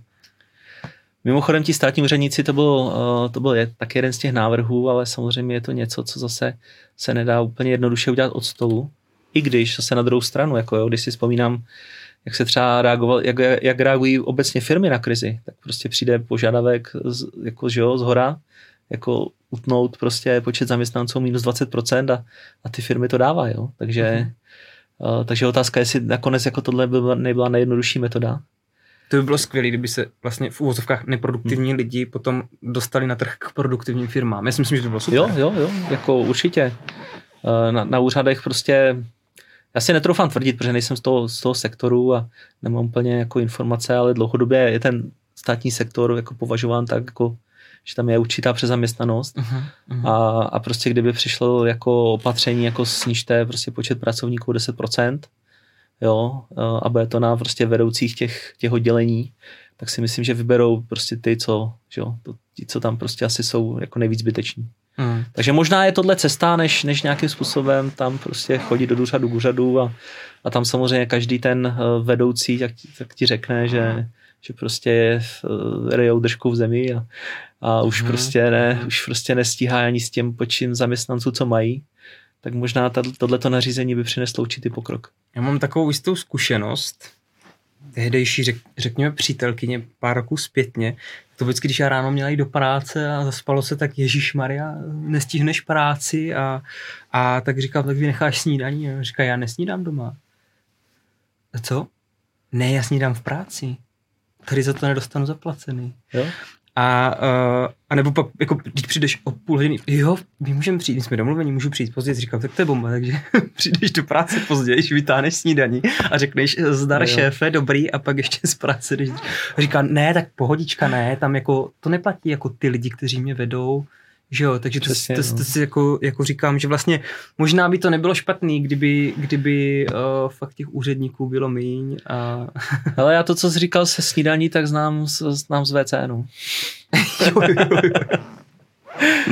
No, taky prostě... ten toaletní papír dneska není nejlevnější. No, jo, no, a tak ten čas, jo, taky. Prostě... To se teda stalo uh, konkrétně v jedné vesnici, kdy normálně fakt se řešilo, že se tam udělá čistička odpadních vod a oni normálně, uh, i to samozřejmě zřídili, a ono vlastně, aby tam ty bakterie žily, tak tam musí mít určitý jako množství, přísun těch exkrementů. A jim se vlastně stalo to, že oni zjistili, že vlastně nikdo nechodí na velkou v té vesnici, divili se jak to a museli to kupovat jinde. Jo, jo. To je taková jenom vtipná historka, jako odbočím. Půlka, odbočím půlka trošku, z té vesnice no. tak byla zaměstnána někde na úřadě. Ne? No právě někde asi, kde do jiná hmm. spádová oblast, teď to zní divně, ne, no, prostě. Takže, Dobrý, takže, no. takže to je jenom takový jako odbočím. pojďme dál. tak pojďme, pojďme od diskuze, která se řeší většinou o půlnoci, že jo. Tak uh, Teď, teď mě to úplně rozhodilo téma. Takže to jsme, to jsme, uh, to jsme dokončili, dejme tomu nějak energie a podobně. Uh, Kde ty dneska vidíš nějakou nejlepší, sám jako investor, hmm. kde ty vidíš nějaký dobrý potenciál toho, na co si dneska vsadit? Nebo kde si myslíš, že je dobrý risk reward? Za prvé, kde nejlíp ochránit peníze a za hmm. druhé, co si myslíš, na co je dobrý si třeba zaspekulovat a vsadit? Ochránit, no. Hele, když začnu úplně nějaký základ, tak prostě každý jako by si měl uvědomit, že kdo si nechává peníze na běžném účtu, tak se hrozně okrádá. Jo. Takže každý, kdo nepotřebuje, má tam něco víc, než, než prostě nějak, něco standardního, co potřebuje v rámci měsíce, tak by měl okamžitě sunout na nějaké úročené produkty. Jo. A to nechci prostě přímo, jo, to, to pořád mluvím o spoření, nechci ani prostě lidi hned na do investování. Myšleno jo. spořící účet s Myšleno prostě spořící účty, dneska mm-hmm. už má 6%, že jo, když, když to dá člověk na termíňák, je tam třeba ještě o procento víc. Takže to dneska je prostě základ, co lidi na to nebyli zvyklí. Jo? A já to prostě všude opakuju, že každý by se měl podívat na ten běžný účet a pokud tam má víc než pár desítek tisíc, tak okamžitě, jo, prostě často dneska už ty banky, to je jenom, jenom převod vlastně z účtu na účet je prostě jenom v rámci jednoho kliknutí v internetovém mm-hmm. bankovnictví, jo. Mhm. Eh, a rozdíl mezi nulou nebo jedním procentem versus pět nebo šest, jo. Mm-hmm. Takže to by měl každý každý se na tohle jako soustředit a to je, to je prostě základ. Jo. A dalším faktorem je, že prostě tohleto prostředí, které tady je, tak eh, jako člověka úplně jako tlačí do těch investic, protože každý nějakým způsobem vybudoval to bohatství a nechce, aby o něj, nechce prostě o něj přijít. Jo. Takže prostě co s tím, jako nemovitosti dneska, jo, nějak ty ceny už jsme se bavili. Jo. A prostě je to drahé a kdo úplně přímo nepotřebuje bydlet, tak uh, asi by ještě mohl počkat. Jo. Uh, a No, takže postupně, když člověk tak jako začne vyučovat, tak mu fakt jako zbydou ty finanční trhy, eh, kde skutečně třeba s tím, jak eh, prostě relativně bují ta krize, řekněme, nebo eh, řekněme, že nějakým způsobem se úplně nedaří těm akciovým trhům, tak přece jenom nějaké dlouhodobé zhodnocení prostě ty, ty trhy za sebou mají jako pozitivní. Dlouhé desítky let prostě akciové trhy rostly. Jo? Eh, takže kdo, eh, kdo prostě se o to třeba začne zajímat, jo, tak eh, uvidí prostě najednou, že ty akcie, které fakt jako úplně jsem to viděl tragicky třeba v minulém roce, jak to pořád dosahovat ty, ty nové a nové historické rekordy, a nedalo se v podstatě moc dobře do toho vlézt, protože prostě jako nakupuj něco na, na, na, na historických rekordech. Moc se ti nechce, jako i když, i když třeba víš, že ta akcie má potenciál. Jo. Tak teďka ta situace taková není. Spousta akcí je klesla o nějaké desítky procent, některé třeba technologie i o víc. Jo, takže už člověk aspoň třeba nekupuje na těch historických eh, maximech, Eh, no a potom prostě na každém, aby si udělal nějakou svoji analýzu, jo, nemusí hned kupovat třeba konkrétní společnosti, eh, ale může si prostě třeba přijít eh, a koupit si ty, ty ETF. Jo, což si myslím, že pro začátečníky je určitě jako lepší, protože každý, když do nějaké společnosti vleze, tak by měl prostě vidět její výsledovku, trošku prostě té firmě rozumět, rozumět jejímu podnikání, jo, a často prostě lidé na to nemají čas. Jo, I kdyby se tomu chtěli věnovat a porozumět tomu, tak prostě ne. Ale pokud si koupí uh, to ETF na Nasdaq nebo na S&P 500, uh, tak uh, je to nějaká prostě záruka toho, že člověk je tam v těch firmách, víceméně přes to ETF, no a může očekávat, že prostě v nějakém dlouhodobém horizontu mu ta investice poroste. Mhm. Takže akciové trhy, hmm. myslíš si, že ještě budou jako trvat poklesy, nebo že už jsme našli dno? Hele, nikdo neví, jako těžko na, na, na to země ne, nevypáčíš odpověď. Jasně, jasně. Jo, já třeba... Nic z toho, co říkáme, není investiční rada, říkáme no. jenom svoje názory a investiční no. display jenom bude ještě na závěr, nebo nejde, se mluvit. jasně, no nejde o to prostě vždycky čekat na dno. Dno člověk nikdo netrefí, jako jo, nikdy. Jde o to nějakým způsobem se přizpůsobit situaci a uh, třeba když čeká, že to dno ještě přijde, tak si nechá větší čas hotovosti. Jo, ale uh-huh. už nějakým způsobem uh-huh. v tom trhu být, protože vždycky se může stát, že to dno už bylo. Uh-huh, uh-huh. Takže vždycky tam být, no a když teda už to tam níž nepůjde, no tak se potom smířit s tím, že se bude dokupovat, naho- jak to půjde nahoru. Jo, no a pokud ještě tam bude to dno, tak jako člověk nakoupí levněji a zase si trošku zprůměruje ty ceny, to, co, do, čo, jako za co tam vlez už do toho uh-huh, trhu, jo. Uh-huh. Takže spíše asi to je ta nejlepší rada, vlastně nečasovat úplně ten trh a začít tam jako postupně jako něco dávat, jo. Nejlepší je jo, dohodnout se prostě, nebo podívat se na účet a říct si, jo, tady mi zbývá pět tisíc měsíčně, jo, takže prostě každý měsíc, když ten člověk to nakoupí, jo, třeba to ETF, za, za tuhle tu částku, tak dlouhodobě jako prostě tohle je ta nej, nejlepší varianta. Mm-hmm. Jo, samozřejmě někdo zase další, může se mu stát, že má třeba milion úspor a chce do toho trhu vstoupit a, a tam je samozřejmě to riziko, že, že vstoupí ještě v nepravý čas. Mm-hmm. Jo. A třeba teď, teď to tam vloží a, a v únoru budeme o 30% níž. Jo. Jak bys naložil s milionem? No. Jak mám poradit sleduju Investoku nějaký dva týpci, rady super, ale do praktičnosti. Mám milion, potřebuji ho tam poslat. Hmm. Jak? Uh, no, je to v každý nějakou způsobem má mít tu strategii podle, podle svého nějakého rizikového profilu. Jo, v podstatě každý, kdo si otvírá nějaký investiční účet, tak, a, tak tam jako zjišťujeme, i my zjišťujeme prostě ten rizikový profil, abychom nenabízeli nějaké instrumenty, prostě nějaké, nějaké, vel, nějaké deriváty bláznivé, nějaké babičce. Jo. Uh-huh. Takže každý by měl si nějakým způsobem zhodnotit, jak moc by ho třeba mrzelo, jenom, jenom se třeba zamyslet nad tím, jak moc, moc by ho mrzelo, kdyby o ty peníze přišel. Uh-huh. Jo, pokud, pokud hodně, tak samozřejmě tím jako je lepší si nechat prostě více keše, více nějaké ty spořící produkty a, méně třeba nějakých těch investic. A pokud třeba někdo si řekne, hele, tohle jsou peníze navíc třeba, jo, prostě ani jsem s tím nepočítal, tak třeba si může i trochu zaspekulovat. Jo. O tom jsme se tady ještě nebavili, ale nemusíme se třeba, nemusí to být jenom to dlouhodobé investování, jo, ale můžou to být spekulace, a jak teda standardně třeba s akciema, což třeba u nás v XTB jde parádně, protože Eh, u nás se to jako může nakupovat zdarma i malé pozice mm-hmm. pro nějakých 10 dolarů. Takže člověk si může fakt jako spekulovat na nějaké jako i malé pohyby. Mm-hmm.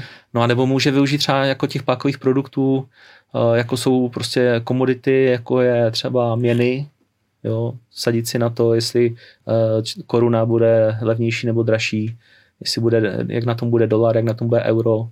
Jo, takže to, to prostě všechno jde a, a může dělat tyhle ty krátkodobé spekulace a s tím, že je to krátkodobé, tak v podstatě uh, ani ta páka není takovým nebezpečím, jako, uh, jako by třeba mohla být. No. Uh-huh. Uh, to mě ještě potom napadla jedna věc, eh, když jsem se ptal na to zadlužování, že se Česko zadlužuje hodně. Uh, je dneska dobrý, pokud mám půl milionu na spořícím účtu nebo milion, držet to na tom účtu, nebo bys to raději rozlil euro, dolar. Teďka hmm. vlastně Lukáš Kovanda psal, že vyšla uh, v Japonsku nebo někde udělali vlastně, že, Nomura. že na či, jo? Nomura vydala nějakou zprávu. Jo, přesně, že, že, že vlastně Česko stojí před hmm česká koruna stojí před největším kolapsem za posledních, já nevím, 100 roků, že vlastně česká koruna výrazně oslabí proti zahraničním měnám. Samozřejmě by to mělo do hru i v, ať už je to zaměstnanost, import, hmm. export a podobně, ale dejme tomu, že mě fakt skutečně zajímá, jenom když mám milion, jestli stojí za to teďka si prostě část poslat, radši to držet v dolarech, v eurech, byť dolar teďka vlastně, dejme tomu, jakým způsobem vyklesal. Myslíš si, že hrozí tady, nebo jak to víš s českou korunou a držení úspor v koruně? No právě, no je to, je to velká saska na, na tu korunu, jako jo, jestli, jestli teda věřím nebo ne. Eh, já třeba jako investor, tak to řeším jako tak, že se snažím mít více peněz eh, právě eh, v dolaru nebo v eurech. Právě proto, abych měl dost na těch nákupy a snažím se to nakupovat tak, kdy je ten jako dolar nebo, nebo euro, kdy jsou levnější, jako nějakým způsobem vychytávat ty, tyhle ty trendy. Eh, takže pokud by člověk chtěl investovat, tak je dobré jo, mít, třeba, eh, mít třeba i větší jako zastoupení těchto těch měn.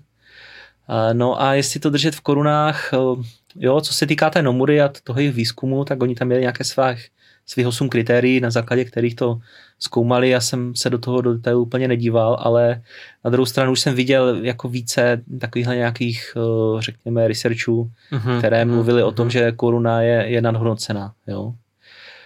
Ehm, což do určité míry může být pravda vzhledem té situaci, která je, ehm, protože koruna by třeba nebyla tam, kde je, neby třeba devizových intervencí České uh-huh. národní banky, uh-huh. Jo, která v podstatě tam jako pálí desítky miliard e, euro uh, už v tomto roce. Uh, jenom na základě prostě těch intervencí, aby udržela v tu korunu relativně silnou. Jo. Což ale má samozřejmě svůj důvod, protože se tímhle tím způsobem, nějakým způsobem jako mírní inflaci. Jo, takže ono to svůj smysl má, ale samozřejmě tyhle ty uh, intervence tak nejsou úplně všemocné. Uh, no a také závisí prostě na množství těch deviz, kterých, které klesá. Jo, uh-huh, takže, uh-huh. takže pokud by nějakým tímhletím způsobem prostě ještě, dá, ještě dá, další měsíce uh, prostě do toho šlapali, tak, tak rychle budeme mít třeba půlku devizových rezerv. Uh, no a potom může přemýšlet, jako třeba přemýšlet, co dál, jako jo, jestli, jestli je to ještě v pohodě a nebo prostě třeba budou muset zvýšit úroky, na které jako se rozhodli zatím nesahat pod, pod vedením Aleše Michla, nového guvernéra. Takže je to otázka, já si myslím spíš, jako pokud se ptáš teda na, na můj názor, takže eh, koruna může být spíše slabší, uh, ale bude hodně záviset prostě na tom dění. Jo. Není to prostě jenom koruna, jde, jde o to, jak se bude dařit té světové ekonomice, co také udělají ty zahraniční centrální banky. Jo, jestli, jestli Fed uh, skutečně skončí s tím zvyšováním sazeb někde kolem 5%, nebo, nebo prostě bude nucený jít výš, Jo, to, co Evropská centrální banka udělá, jestli, jestli tam má ještě vůbec nějaký prostor eh, na nějaké podstatné zvýšení, aby zase neuškodila třeba tomu jižnímu bloku eurozóny, protože s těma úrokama se samozřejmě vez, eh, nes, vezou i ty výnosy z dluhopisů. Takže, takže není to úplně jednoduchá situace a já trošku třeba bojuju s tím osobně, že eh, mám tady jako, že nějaký ten spořící účet eh, a kde tyhle ty peníze jako mám a tam se mi jako zhodnocujou a když si je vlastně převedu, převedu na ty dolary nebo eura, tak tam v podstatě to úročení nemám. Jo. Takže uh-huh. tam zase bojuju s tím, že když je dobrý kurz, tak bych nakoupil více jo, těch devis, ale tam nemám to úročení, takže nemůže by to být, být na moc dlouhou dobu dopředu a, a měl bych ty peníze použít na ty investice. Jo, a pokud eh, se může stát třeba, že, že prostě budu mít peníze v těch dolarech dlouho a nepůjdu těch investic, protože mi třeba nebudou vyhovovat ty ceny, jo, nebo to prostředí prostě, které teďka je, takže potom zase ty peníze nejsou uročeny, no. Takže nějakým způsobem to vybalancovat, ale, ale myslím si, že jako je, je dobré mít třeba i, i prostě dolary nebo eura, i když se třeba hodně mluví o tom, že třeba dolar je, je nějakým způsobem nadhodnocený. Což jako víceméně podle objektivních faktorů je, protože, uh, protože ještě nedávno byl někde na 20 letých maximech dolar index. Ale zase na druhou stranu, jako nikdy se nedá říct, že nebo ještě výš. Uh-huh. Jo. Uh-huh. A pak, když bych si myslel, že všechny fiat uh, měny jsou moc nadhodnocený a chtěl bych chránit vlastně své úspory proti, proti uh, inflaci, často se mluví vlastně o, dejme, nebo dneska se dost, dá mluvit o třech uh, penězích, kde se dá jako třech hromádkách, kde se dá chránit a můžeme se bavit o dluhopisech, můžeme se bavit o zlatu jako drahým kam můžu utíkat před inflací a můžu se bavit o kryptoměnách. Kterou skupinu z těchto tří chceš začít? Oh, hele, no. Kdybys to dal ty z těchto tří hromad, kam bys hmm. to dal, kam bys to naopak nedal? Oh, A to, jsou, to jsou prostě skupiny aktiv, které jsou podle mě jako se těžko velmi srovnávají. Jo? V podstatě kryptoměny se srovnávají těžce ze vším, protože je to, je to prostě jako z jiného světa. Když to srovnám s těmi tradičními investičními aktivy. Řekl bych, že každý ten instrument má něco jako dokupy. Jo? Dlouhodobě dluhopisy nic nenesly, ovšem aktuálně prostě ta doba není jako úplně, úplně nešťastná, jo, protože prostě americké třeba dluhopisy jsou už na 4%, což jako už je relativně jako nějaké bezpečí, když samozřejmě pro nějakého standardního prostě, že jo, českého investora, tak pořád, pořád získá větší procenta právě třeba i tady jako v bance, jo. takže to si myslím, že ještě úplně třeba smysl nedává.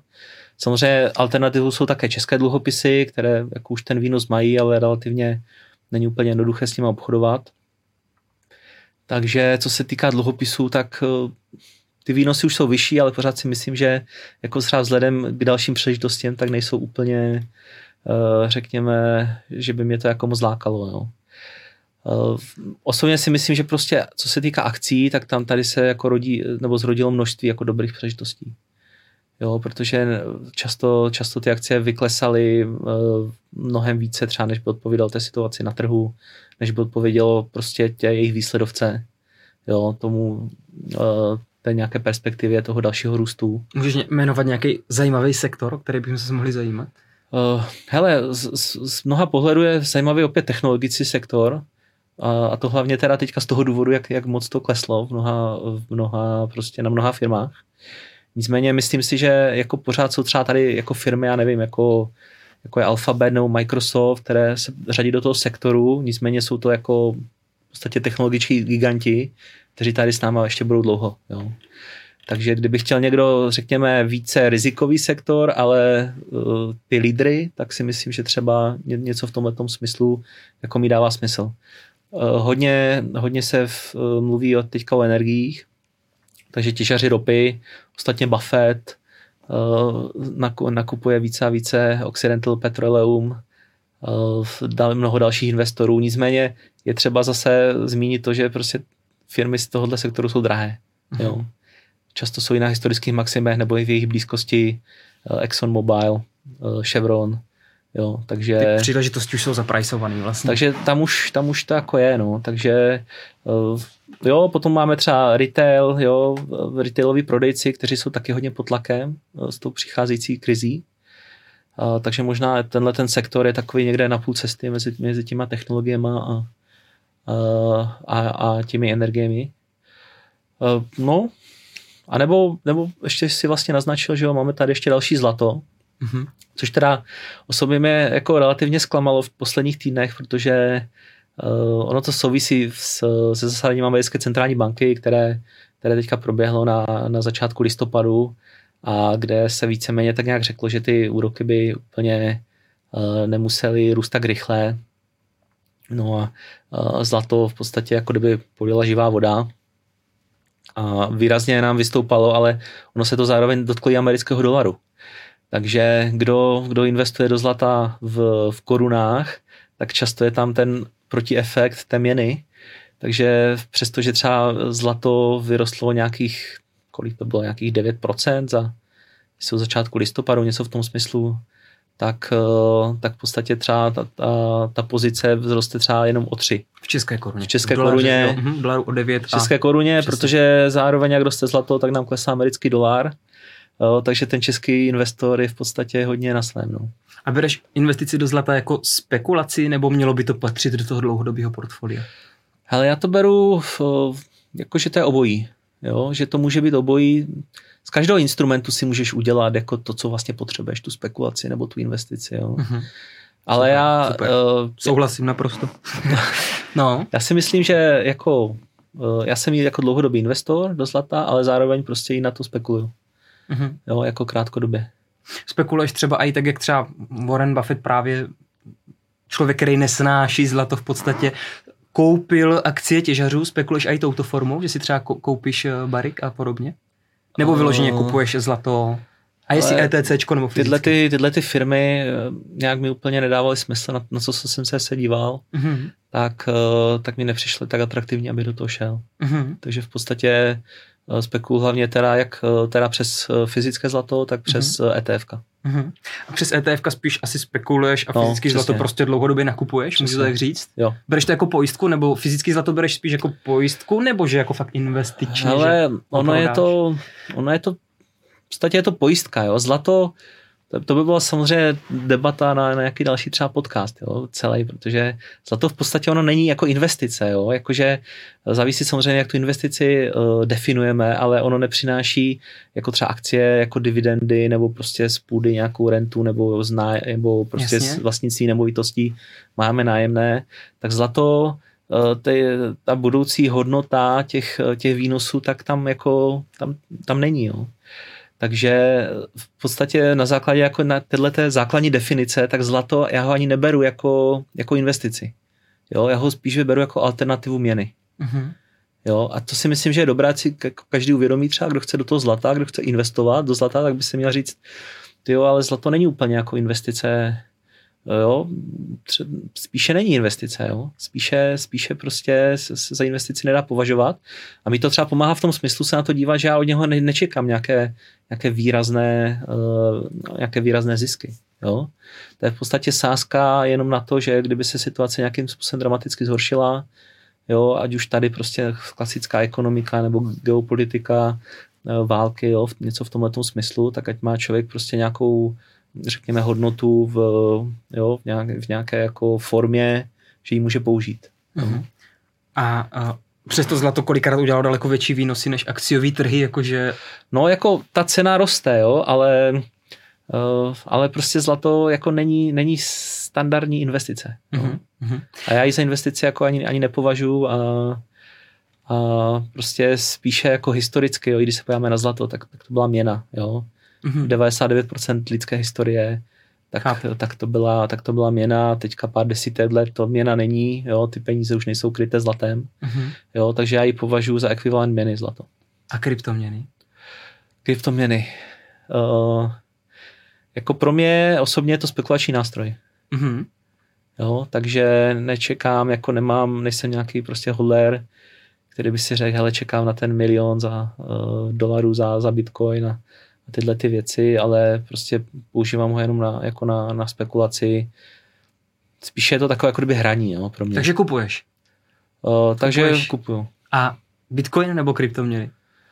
Uh, kupuju bitcoin a mám ještě i nějaké Ethereum. Mm-hmm. Takže Bitcoin, Ethereum, takže ty, ty high cap, prostě to největší na no. trhu. Nejsem úplně nějaký maximalista, že bych jako jenom Bitcoin mm-hmm. a nic mm-hmm. jiného ale prostě musí být člověk smířený, nebo já jsem smířený s tím, že co tam pošlu, tak už neuvidím. Mm-hmm. A, ale když, neočekáváš. Když to bude pěkný zisk, tak budu rád. Jako, ale... Kdybys čekal, že to tam nebude, tak ne, to tam ne, nepošleš? To, to ne, ale, mm-hmm. ale prostě ta volatilita je tam taková, i to použití, uh, možná se mnou nebudeš souhlasit, jo, ale v podstatě do dneška, že jo, ty, ty kryptoměny se úplně jako, třeba úplně nebyly schopny jako Eh, řekněme, jít do toho mainstreamu, eh, kdyby prostě bylo nějaké široké použití.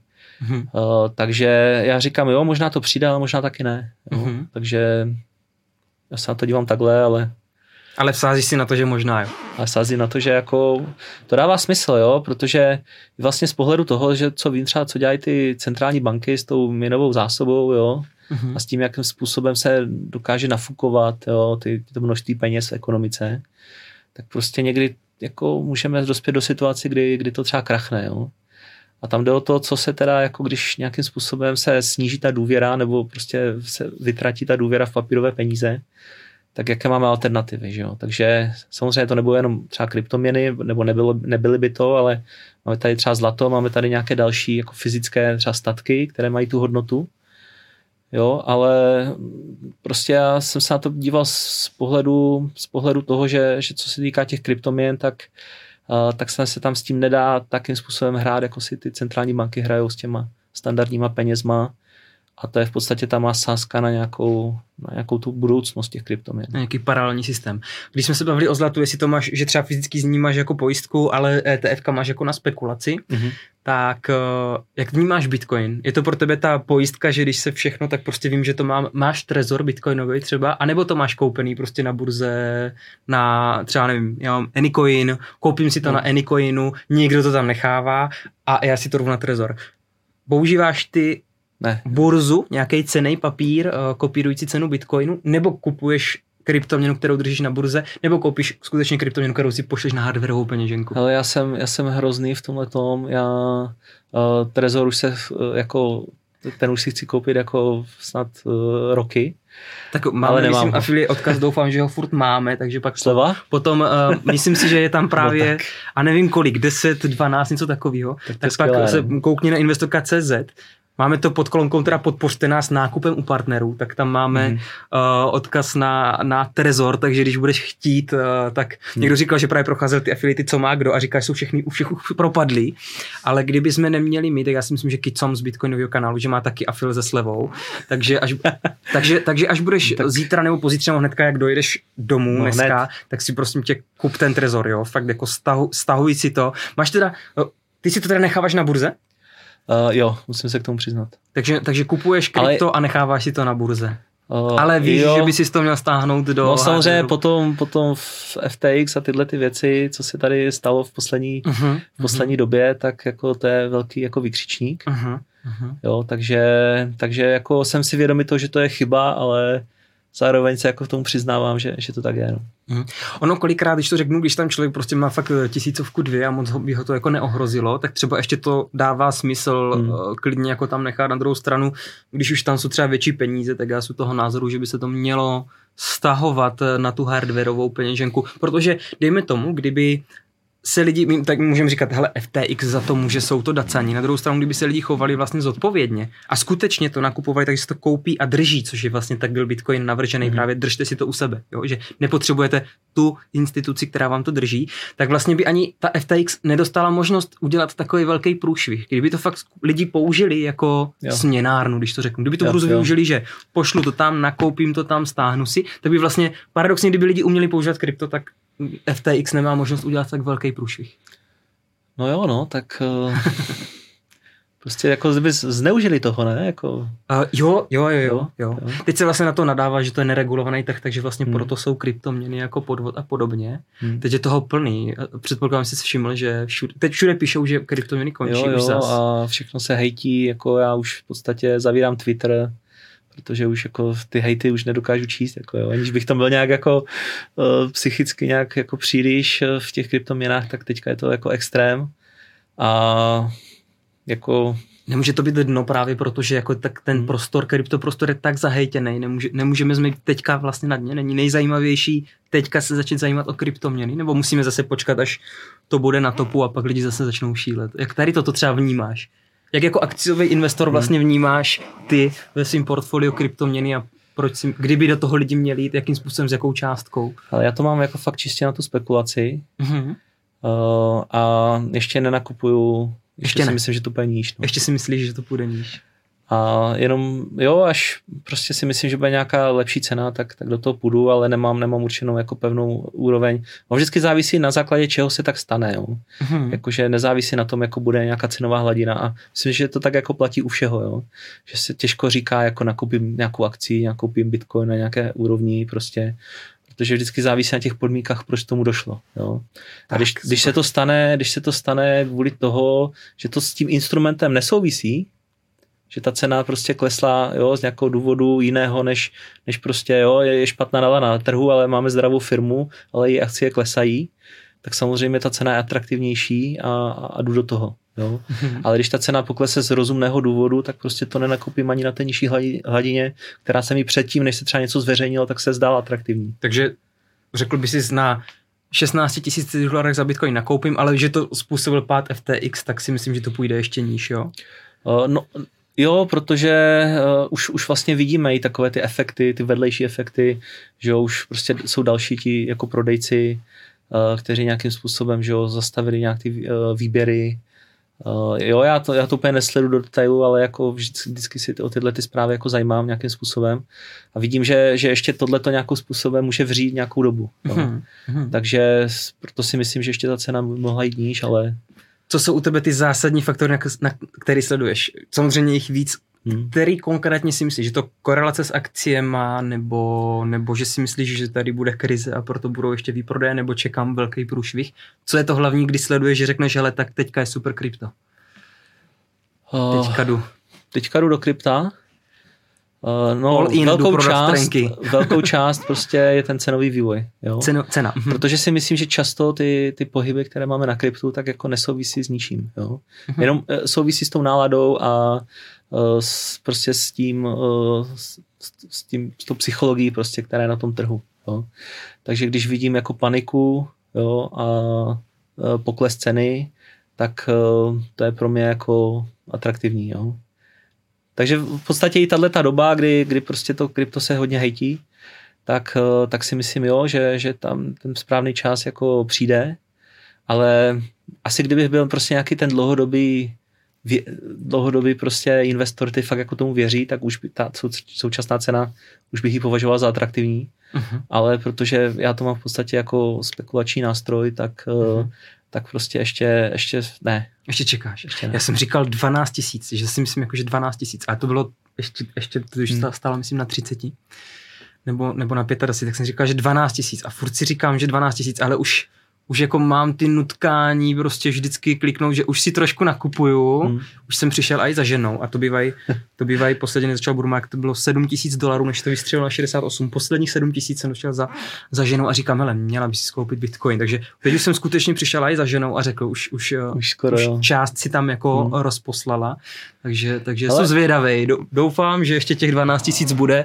Na 12 tisíc bych chtěl už být hodně v trhu. No. Abych tomu věřil jako dlouhodobě, tak bych musel vidět jako víc, víc použití toho, těch kryptoměn jako mm-hmm.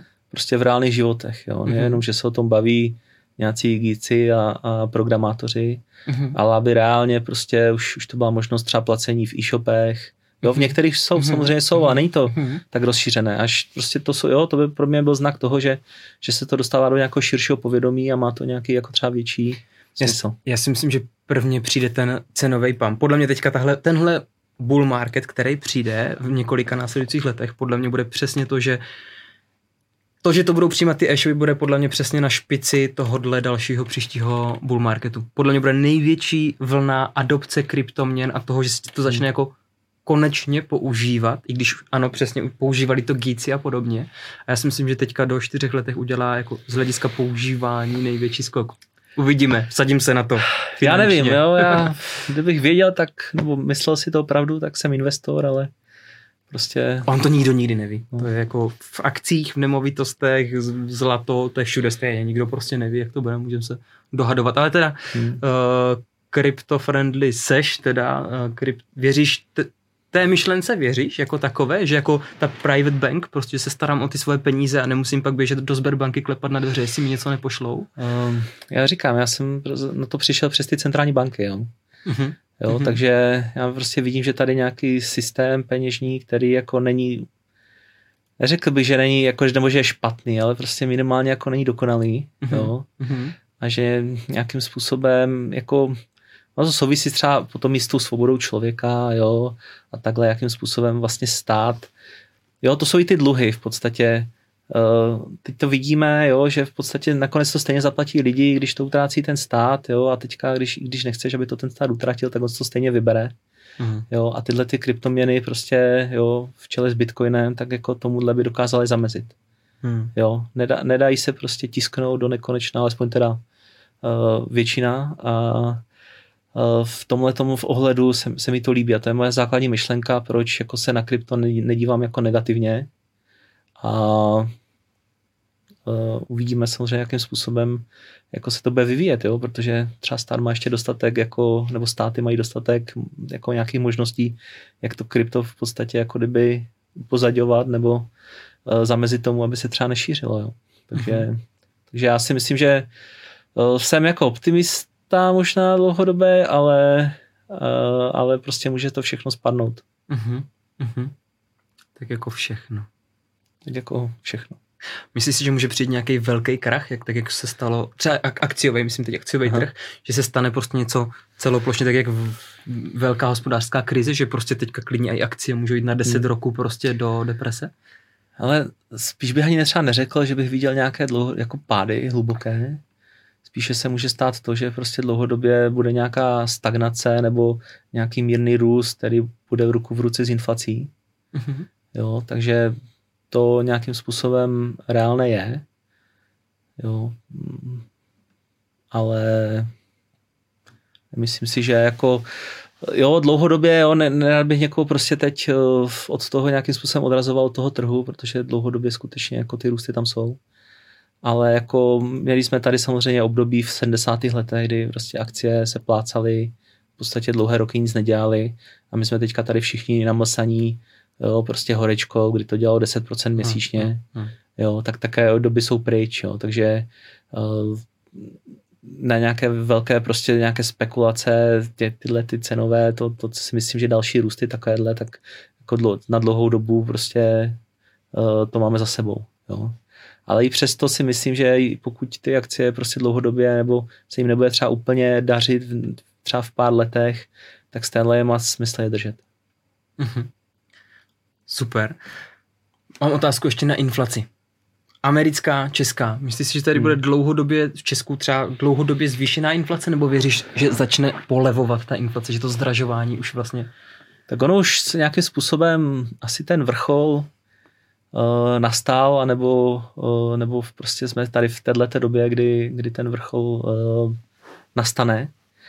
Takže to jo, a nemyslím si, že ta inflace nějak jako by měla jít výš, když samozřejmě prostě může se stát nějakým způsobem, jo, pokud by třeba si dokážu představit skrz energie například, jo, více třeba zastavení družby nebo něco takového. Jako pořád jsou tady možnosti, že ta inflace ještě může vystřelit, ale jako reálně si myslím, že ne, že už jsme na, na vrcholu. No a ty očekávání jsou jako hodně odvážná, když se podívám na ty třeba Českou národní banku nebo nebo ministerstvo financí, tak všichni tak nějak očekávají, že už někdy v roce 2024 se vrátíme k tomu 2% inflačnímu cíli. Nevím, no já jsem trošku jako větší pesimista. Myslím si, že třeba ty energie budou hrát dlouhodobě větší roli. Takže přestože jsme třeba na, teďka na vrcholu, tak jako může se stát, že třeba za, za ty dva roky nebudeme na 2%, ale třeba na 5 nebo na 6. Jo, protože uh, ty energie prostě asi dlouhodobě teď se nedá očekávat, že by byly nějak levnější. Uh, spíše třeba zase může skončit nějaká státní pomoc a, a ty energie prostě, přestože třeba nezdrahnou, tak prodají ano. Jo, něco v tomhle smyslu a viděli jsme, co to teďka udělalo na podzim, uh, když Český statistický úřad vlastně ten úsporný tarif, tak dal vlastně do, nebo v té své metodice to započet do, do toho výpočtu i toho indexu spotřebitelských cen, tak jsme najednou z 18% byli na 15%. Sice se nic nestalo, že se tam něco nic se nestalo, ale... jsme zatočili s inflací. ale je pravda, že jako reálně ten spotřebitel jako zaplatí méně, jako, takže je to spotřebitelská inflace, takže nemůžu říct, že bych prostě byl jako úplný jako nepřítel tady tohodle, ale prostě je to, eh, je to taky jako, řekněme, méně, méně obvyklý krok a i ostatní třeba státy to nějakým způsobem dělají, ale potom třeba už i to porovnávání s nějakýma dalšíma moc nedává smysl, jo, protože tam se dělají takovéhle, takovéhle skoky, prostě máme takovouhle dobu a teďka se porovnávat inflaci s inflací e, mezi státy je takové jako ošemetné jenom na základě těch čísel. Hmm. Každý si něco no. zahrne větším dílem, něco menším. Přesně, něco a tyhle ty, máme tady různé podpory, které se tam nějakým způsobem někde započítávají a někde je to uděláno trošku technicky jinak, tak už to tam nejde. Mm-hmm. Jo. Přestože, přestože prostě se nic jinak neděje a, a, a prostě ty ceny pro ty spotřebitele nějak jako rostou stejně, tak, tak závisí na té metodice, takže úplně bych se teďka nezaobíral tím, tím mezinárodním srovnáním. No. Mm-hmm. Takže abych prostě ti nějak jako zkusil odpovědět, tak eh, inflace půjde nějakým způsobem dolů, ale nemyslím si, že půjde tak rychle, jako se třeba teď ještě očekává. Jednak tady vidím uh, jako ty energie, jako prostě nějaký další, další vliv, že prostě ty růsty nemusí být do konce. No a taky vlastně začalo už to covidem a je to taková, taková deglobalizace, která tady jako v posledních letech je a která vlastně zase stěhuje nějakou tu výrobu prostě z těch azijských zemí zpátky do, do Evropy nebo na západ.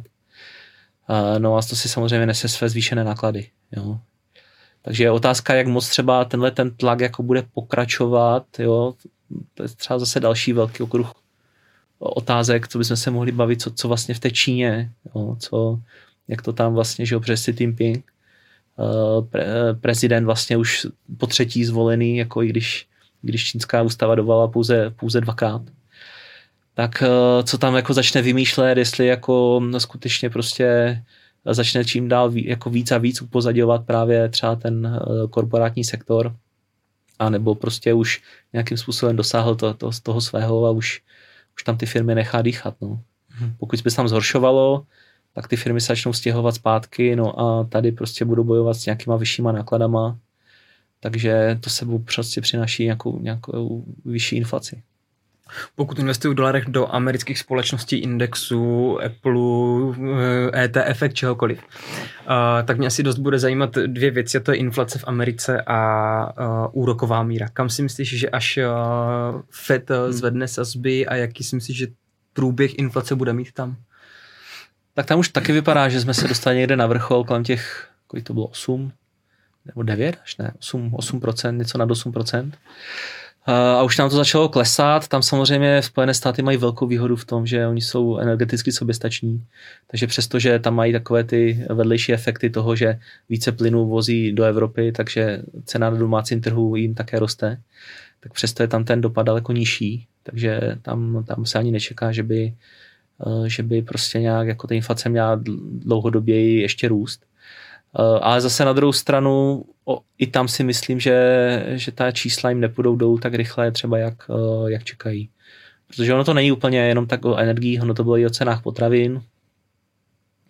Eh, teď vlastně hodně, hodně vlastně dělá problém v těch, těch číslech, v těch posledních reportech i jako nájemné a tyhle ty, to imputované nájemné, které, které se započítává docela podstatnou měrou právě do, do těch reportů. Mají tam nějakých 30 nebo ne, skoro 40% vlastně a, ty, a tyhle ty položky jsou takové, jako kdyby, no, on dlouho trvá, než se rozjede, než se mhm. rozjedou, takže oni se tam zatím až tak moc jako neprojevovali, nebo dlouho se tam neprojevovali, už se projevujou, ale i když tyhle ty další položky začnou klesat, tak, te, tak tyhle, ty, uh, tyhle ty čísla ještě dále jako budou vysoké, takže, takže i tam si myslím, že teda inflace půjde dolů, ale, ale pomaleji. No.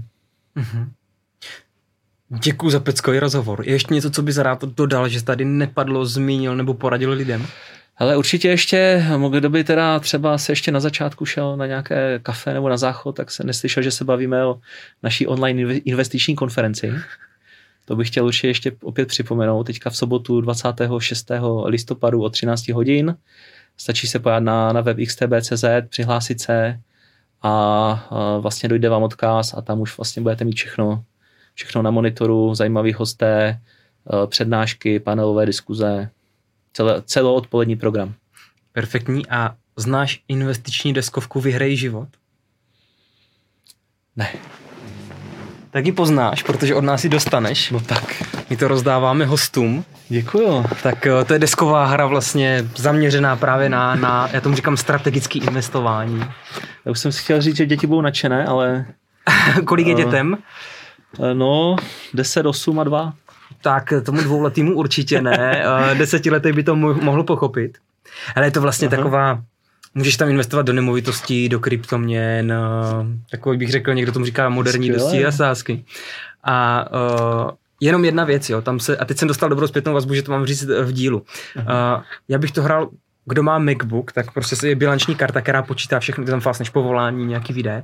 A my na Apple máme jako napsaný jako numbersko, který, který ti vypočítá všechno, že u té hry vlastně nemusíš využívat psací bilanční karty. Na druhou stranu zase někdo říkal, na první dvě, tři hry si to zahrajte s tou bilanční kartou, abyste pochopili ty principy, Aha. co se kam zapisuje, jak to ovlivní, že tam máš třeba cash flow rodiny a, nebo jako svoje a podobně. Uh, hypotéku samozřejmě a můžeš si splatit dluh nebo můžeš investovat do krypta. Tak doporučuju, dobře, ze začátku to klidně zkus s tou bilanční kartou a podobně, ale pak už doporučuju to hrávat jenom s tím Macem. Bohužel teda to máme zatím jenom na Macy. Řešíme, aby to bylo jako online rozhraní, aby to bylo jo, i pro lidi, co, co, co nepoužívají Apple nástroje. Tak paráda. A ještě mi teda řekni jednu věc, kdyby se to tady někomu zalíbilo, kde si to může koupit? Uh, to, to, to, děkuju. uh, hele, je to vyloženě jenom přes náš e-shop, nebo oni to měli Aha. i jiný distribuční kanály, ale je to na www.vyhrejzivot.cz, jako vyhrej život. Uh-huh.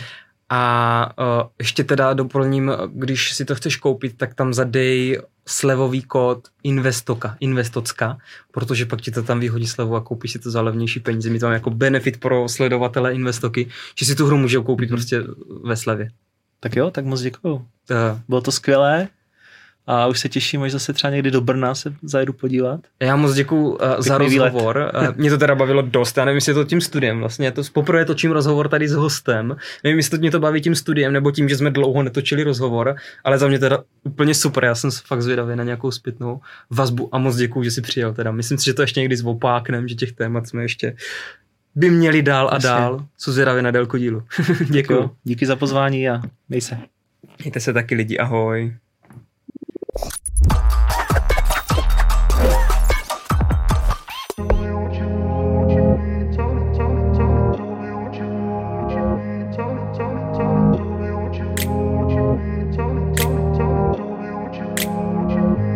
Epizody Investoky primárně vydáváme jako YouTube kanál a proto, když vám budou chybět obrázky, tak se na nás nezlobte.